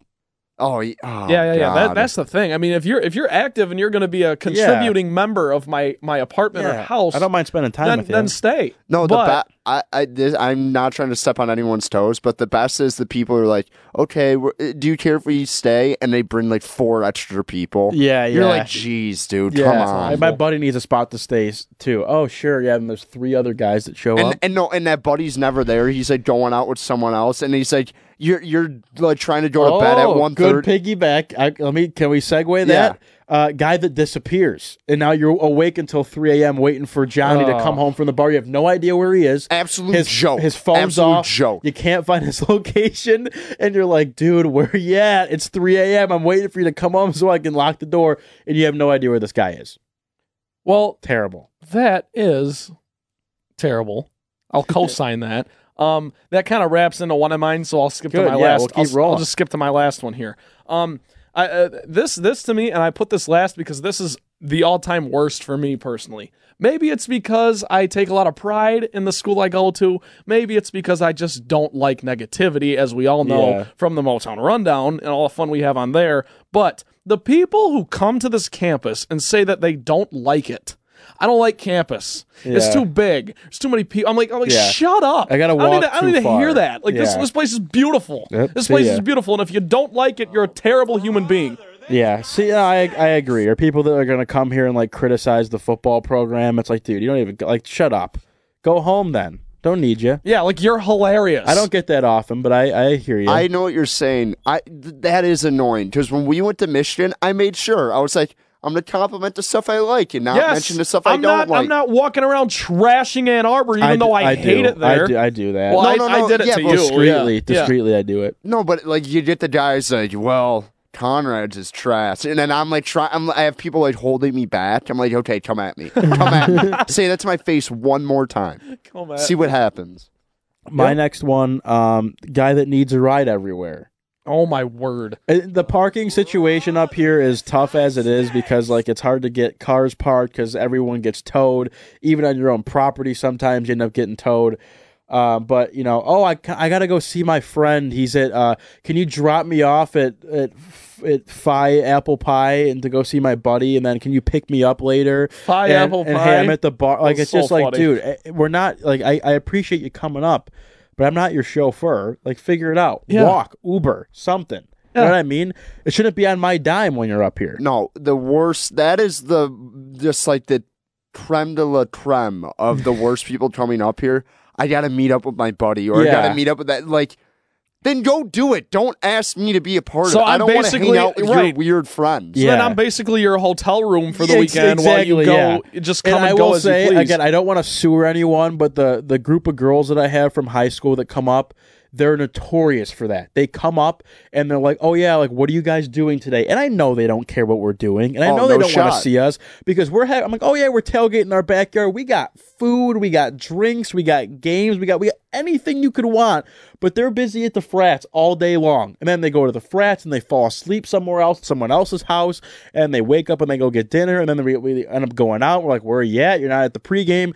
And then, it, like, long story short, it's like it's like one thirty in the morning. Hey, like, where you guys at? We want to see you, and they come over and they fall asleep. yeah, no, you don't.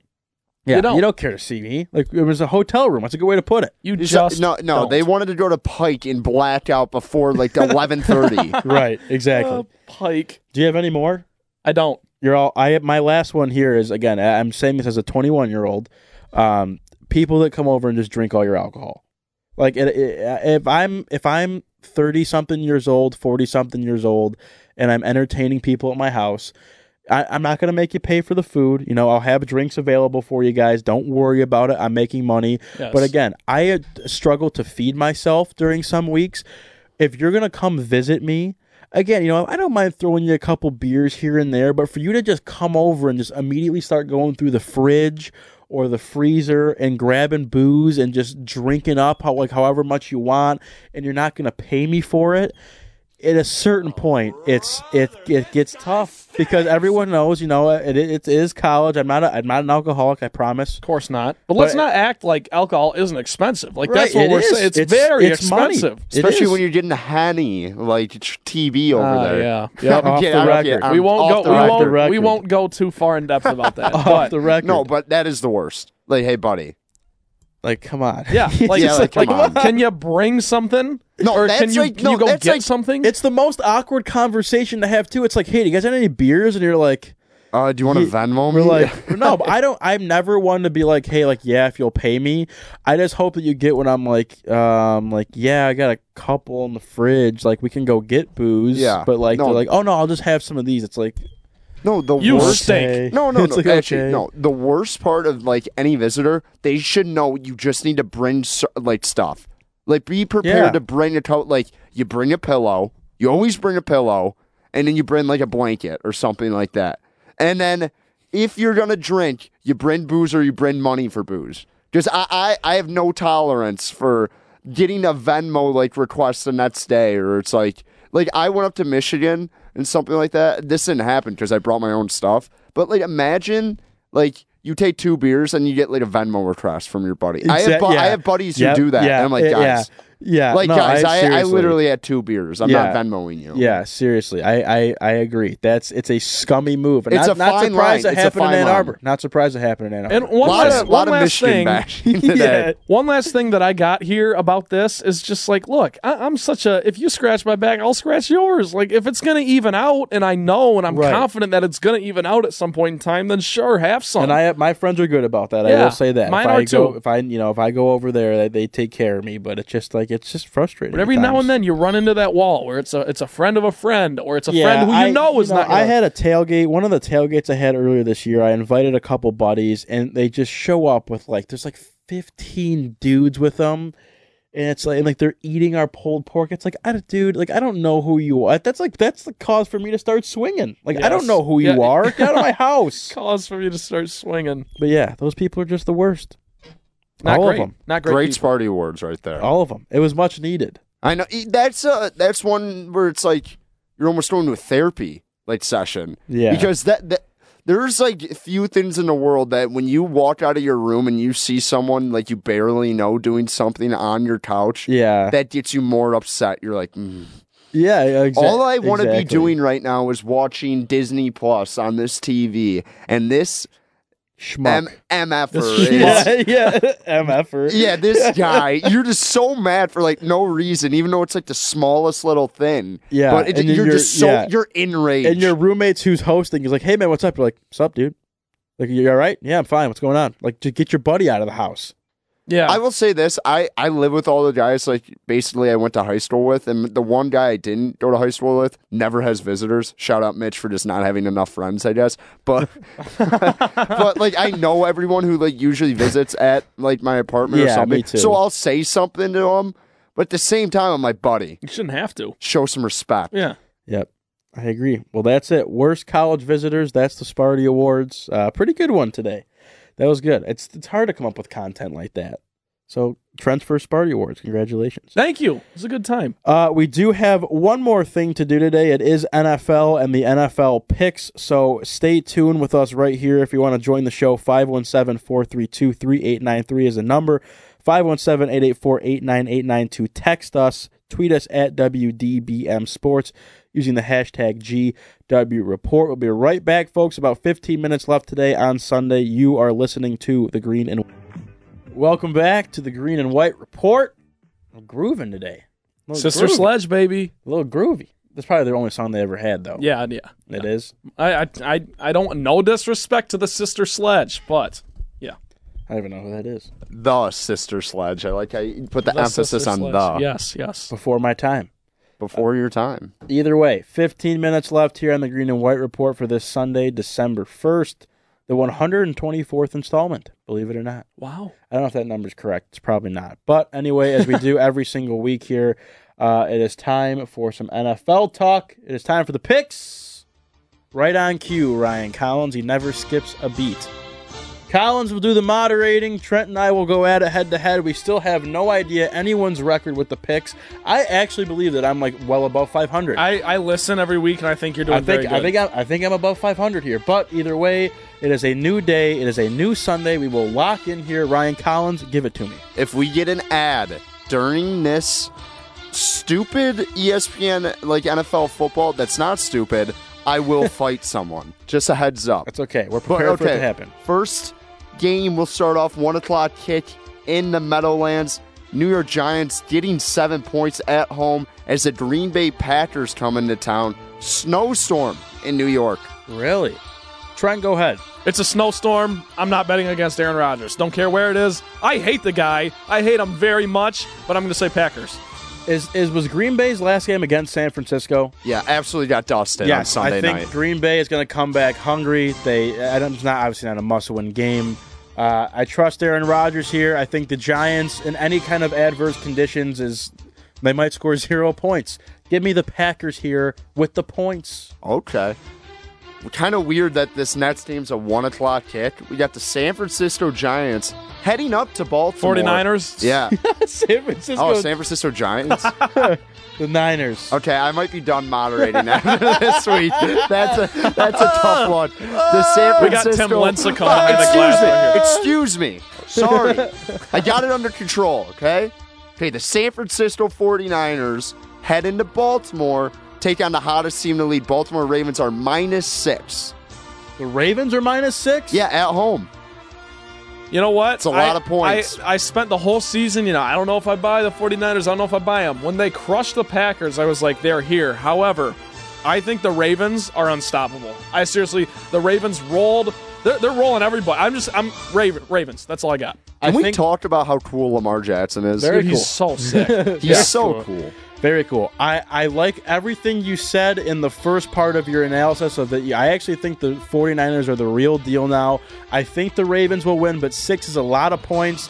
They'll find a way to keep it close. I'll take the Niners. Or the Gi- Niners defense or the is Giants. disgusting. The Giants, as Colin says. yeah, the Giant. Yeah, whatever. But- Niners. Niners. the Niners D is insane. Like just absolutely preposterously good. With like Joey Bo, not Joey Bosa, Nick Bosa, Yep. and Arik Armstead and DeForest Buckner, that defensive line can flat out play against anyone. Yep. Flat out play against anyone. Next thing we got, go to Miami, South Beach, as the Philadelphia Eagles try and keep pace. Sla- I think they take the division lead if they win today in the NFC East. They are getting, they are laying 10 and a half points on the road. I'm going to take the Eagles because I think that Doug Pederson and just the way that this team's set up, it is a very important win for the Eagles to get this win because they do, uh, like you said, Collins, neck and neck with the Cowboys right now. So I'm going to take Philly in this one. The Dolphins, I take the Dolphins every now and then, and they always pretty much let me down. The Eagles should win this game, need to win this game to take the division lead, as you said. Uh, ten and a half is enough for me. I'll take the Eagles. we move to Pittsburgh as our station director, Joe Danger, is in attendance to watch his beloved Cleveland Browns take on the Pittsburgh Steelers a couple weeks removed from helmet slash trying to murder someone on the field gate with Myles Garrett. The Browns are two point favorites in Heinz Field. I am going to. Carl, this is Why? great. Is, I, It doesn't make I any don't- sense. I don't No understand. sense. But you know what? I'm going to take the Steelers because I don't think the Browns are that good. Odell Beckham Jr. has as many touchdowns this year as Jamal Adams and Adama Sue. Well- so I'm going to take the Pittsburgh Steelers. I will say this At though. home. Pittsburgh Steelers starting Duck Hodges instead of Mason Ram- Mason Ramsey, Mason Rudolph. I say Mason Ramsey every time. It's okay. I, I hate Devlin Hodges Yeah, he's because annoying. he's on Twitter every week with the Doug call thing, and I think sometimes he forgets that he's a third string quarterback and he's not good at all. I think the Steelers D and being at home in that environment is going to be enough. I don't know if the Steelers win, but I actually will take the points here with the Steelers. Move into the weird AFC South game of the week because they feel like they have one of those every single week. The Indianapolis Colts are one point underdogs at Lucas Oil Stadium as the Tennessee Titans and Ryan Tannehill has come into town. Is Ryan Tannehill good? He's he's better than average. Smoking hot wife. Uh, Well, uh, I, if you make 20 million in the NFL, you're usually that's usually the case. Don't disrespect her. I'm sure she loves him. Okay. She loved him before the money. Just like Luke Holmes' girlfriend loves him. she does. Nicole's great. I'm gonna, I'm gonna, in this in this game. I I'm just gonna go basically. I the Titans were always like I, you, you don't have a second team in the NFL. You don't. You just you just don't. You're all in on one team. We're obviously all in on Detroit. The Titans, though, growing up, I just love the logo because my name's Trent. Starts with the T- I love the T, like the sword. Huh. I'm a gonna, strong I'm taking the Titans. It's I'm a taking strong them. I think logo. Tannehill's playing great. I think Derrick Henry's a beast, and I just think they do enough to get it done. This is a very, very tough matchup. I'm gonna take the uh, I'm gonna take the Titans here. I don't know what the over under is, but I would also take the under. Yeah. I feel like it's gonna be a dogfight. It might be a seven two to good- six two good defenses. Yep. I will take the Titans here. And we move into my favorite portion of the show every week. The Carolina Panthers host the Washington Red- Redskins and laying 10 and a half points. Nathan Stearns here for his prediction on the game. Yeah, I think we cover. Go ahead. I would like to issue an ultimatum to Joey Slye. I would like to personally thank you for single handedly throwing our playoff hopes down the drain in New Orleans. What normal kicker misses a 28 yarder and two PATs? If he makes that field goal, we beat New Orleans, you beat Washington today, you beat Atlanta next week, and you're 8 and 5. But instead, we're going to have another 8 and 8 year. We're good enough to not get a top 5 pick, but not good enough to make a playoff run. Thanks, Ron Rivera. Another 8 and 8 year in Carolina. Woo! I'll co-sign everything Stern said. I still think Christian McCaffrey is maybe the best player in football, so I'm gonna go with the Panthers big. I think the Redskins stink. I think Dwayne Haskins has a terrible game today against that defense. Give me the Panthers and the points. I have two rules: don't bet against the Patriots. Don't bet against Nathan Stearns. Give me right. the Panthers. That was awesome what you just said. yeah, Joey Slye is jacked. Have He, yeah, he, pictures how of is he a kicker? He should be a fullback. He he's, he's a good-looking guy. Him? Is he? He's got a nice beard, gritty. Okay. Another pathetic game in the NFL. What a brutal slate after the Thanksgiving Day games. The Cincinnati Bengals, winless, go back to Andy, Andy Dalton and are getting three points in Cincinnati as Le'Veon Bell and the New York Jets come to town. Andy Dalton stinks. Le'Veon Bell doesn't. Jets. They're in Cincinnati.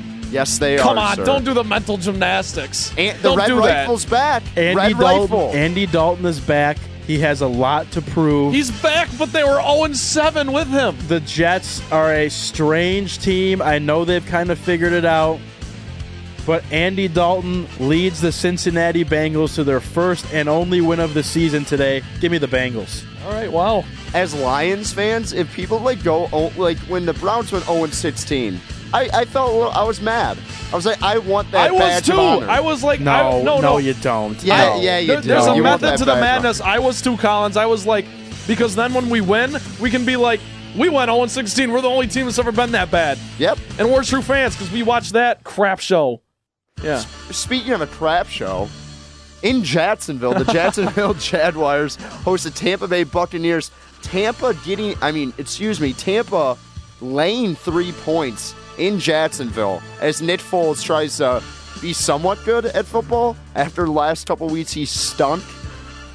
Yeah, eh, kind of a weird year for the Jaguars because they, you know, Nick Foles and then he gets hurt and then Gardner Minshew for a little Minshew bit. mania. They looked like a good team for a little bit, now not so much. Um, look, Tampa Bay is one of the weirdest teams in the whole league because all they do is turn the ball over and score points. It's, it's an anomaly because those two things don't go together, but they do. I think I think Tampa wins. I think Tampa wins convincingly. This is such a tough game for me to pick. This the I think the uh, Jaguars are dead to me now. Both teams come in four and seven. They're not playing for anything. I had the Jaguars to cover last week. They didn't. They're dead to me. I hate Jameis Winston. I don't know what to do. Uh, I don't know. I have no idea. Give me the uh, uh, uh, the Jaguars at home. Okay, Tony Romo, but we got, we got like Oh, I five don't know. minutes. I You don't gotta, know, hurry, Jim. you gotta hurry it up here. I don't know, Oh, Jim. Ryan. Oh, Jim. at University of Phoenix Stadium, the Arizona Cardinals laying getting three points against the Los Angeles Rams, who are flat out just not that good, even though Sean McVay's hot.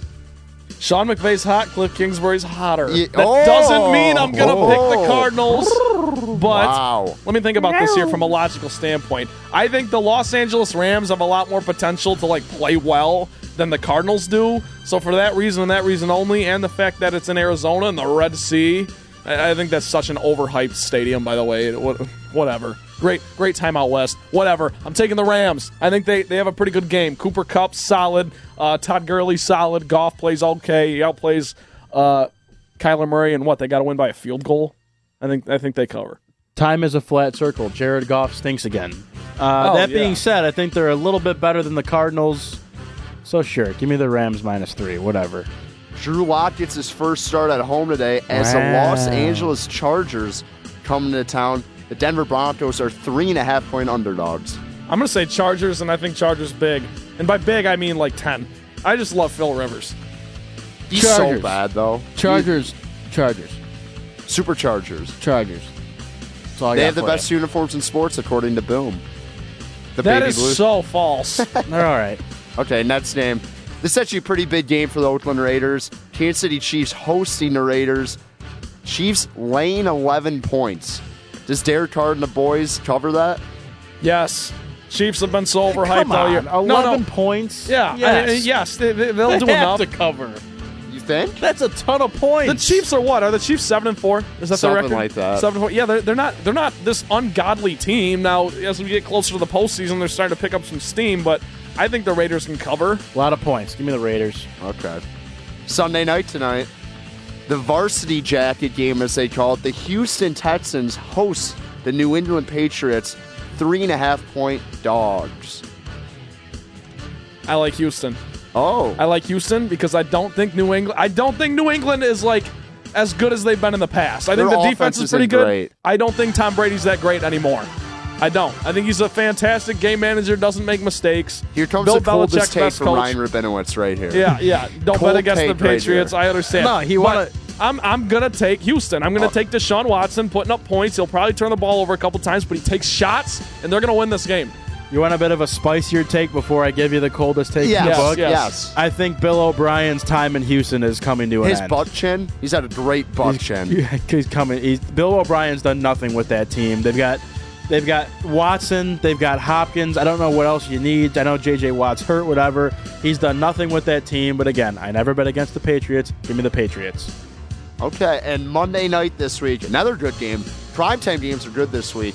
Seattle Seahawks host the Minnesota Vikings, the two wildcard teams currently in the NFC. Seahawks lane three points.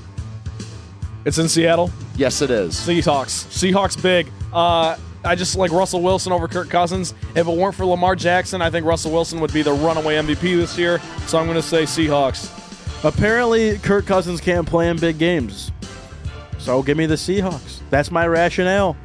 We'll see. Not, not a bad That's going to be a great game to watch too, because that that game could go either way. There could be 20 points total scored in that game. There could be 100 points total scored in that game. There could be, and there could be. You're right. Good fade from Collins there too. We don't need to talk about it. That was just fantastic. I want to talk about it. It was great. I guess that's it for us, and we're right on schedule with a minute left here. Unbelievable. After all that, look at us. Who would have Yeah, thought? yeah. Not me. People say you should thank your producer, but I, I don't know. I, I'm getting to it, but that's it for us today. Trent, thank you for stepping in. Absolutely. Thanks for having me. Julian, you are missed. We will see you next week, barring anything ridiculous like he gets a job somewhere or transfer schools or anything like that. Uh, Nathan Stearns, thank you for being here. Ryan Collins, the best in the business. Thank you very much. That's all for us here on the show. I am Ryan Rabinowitz. You have been listening to the Green and White Report brought to you by Impact 89 FM WDBM. Join us next Sunday and every Sunday at 11 a.m. We'll see you next week, folks.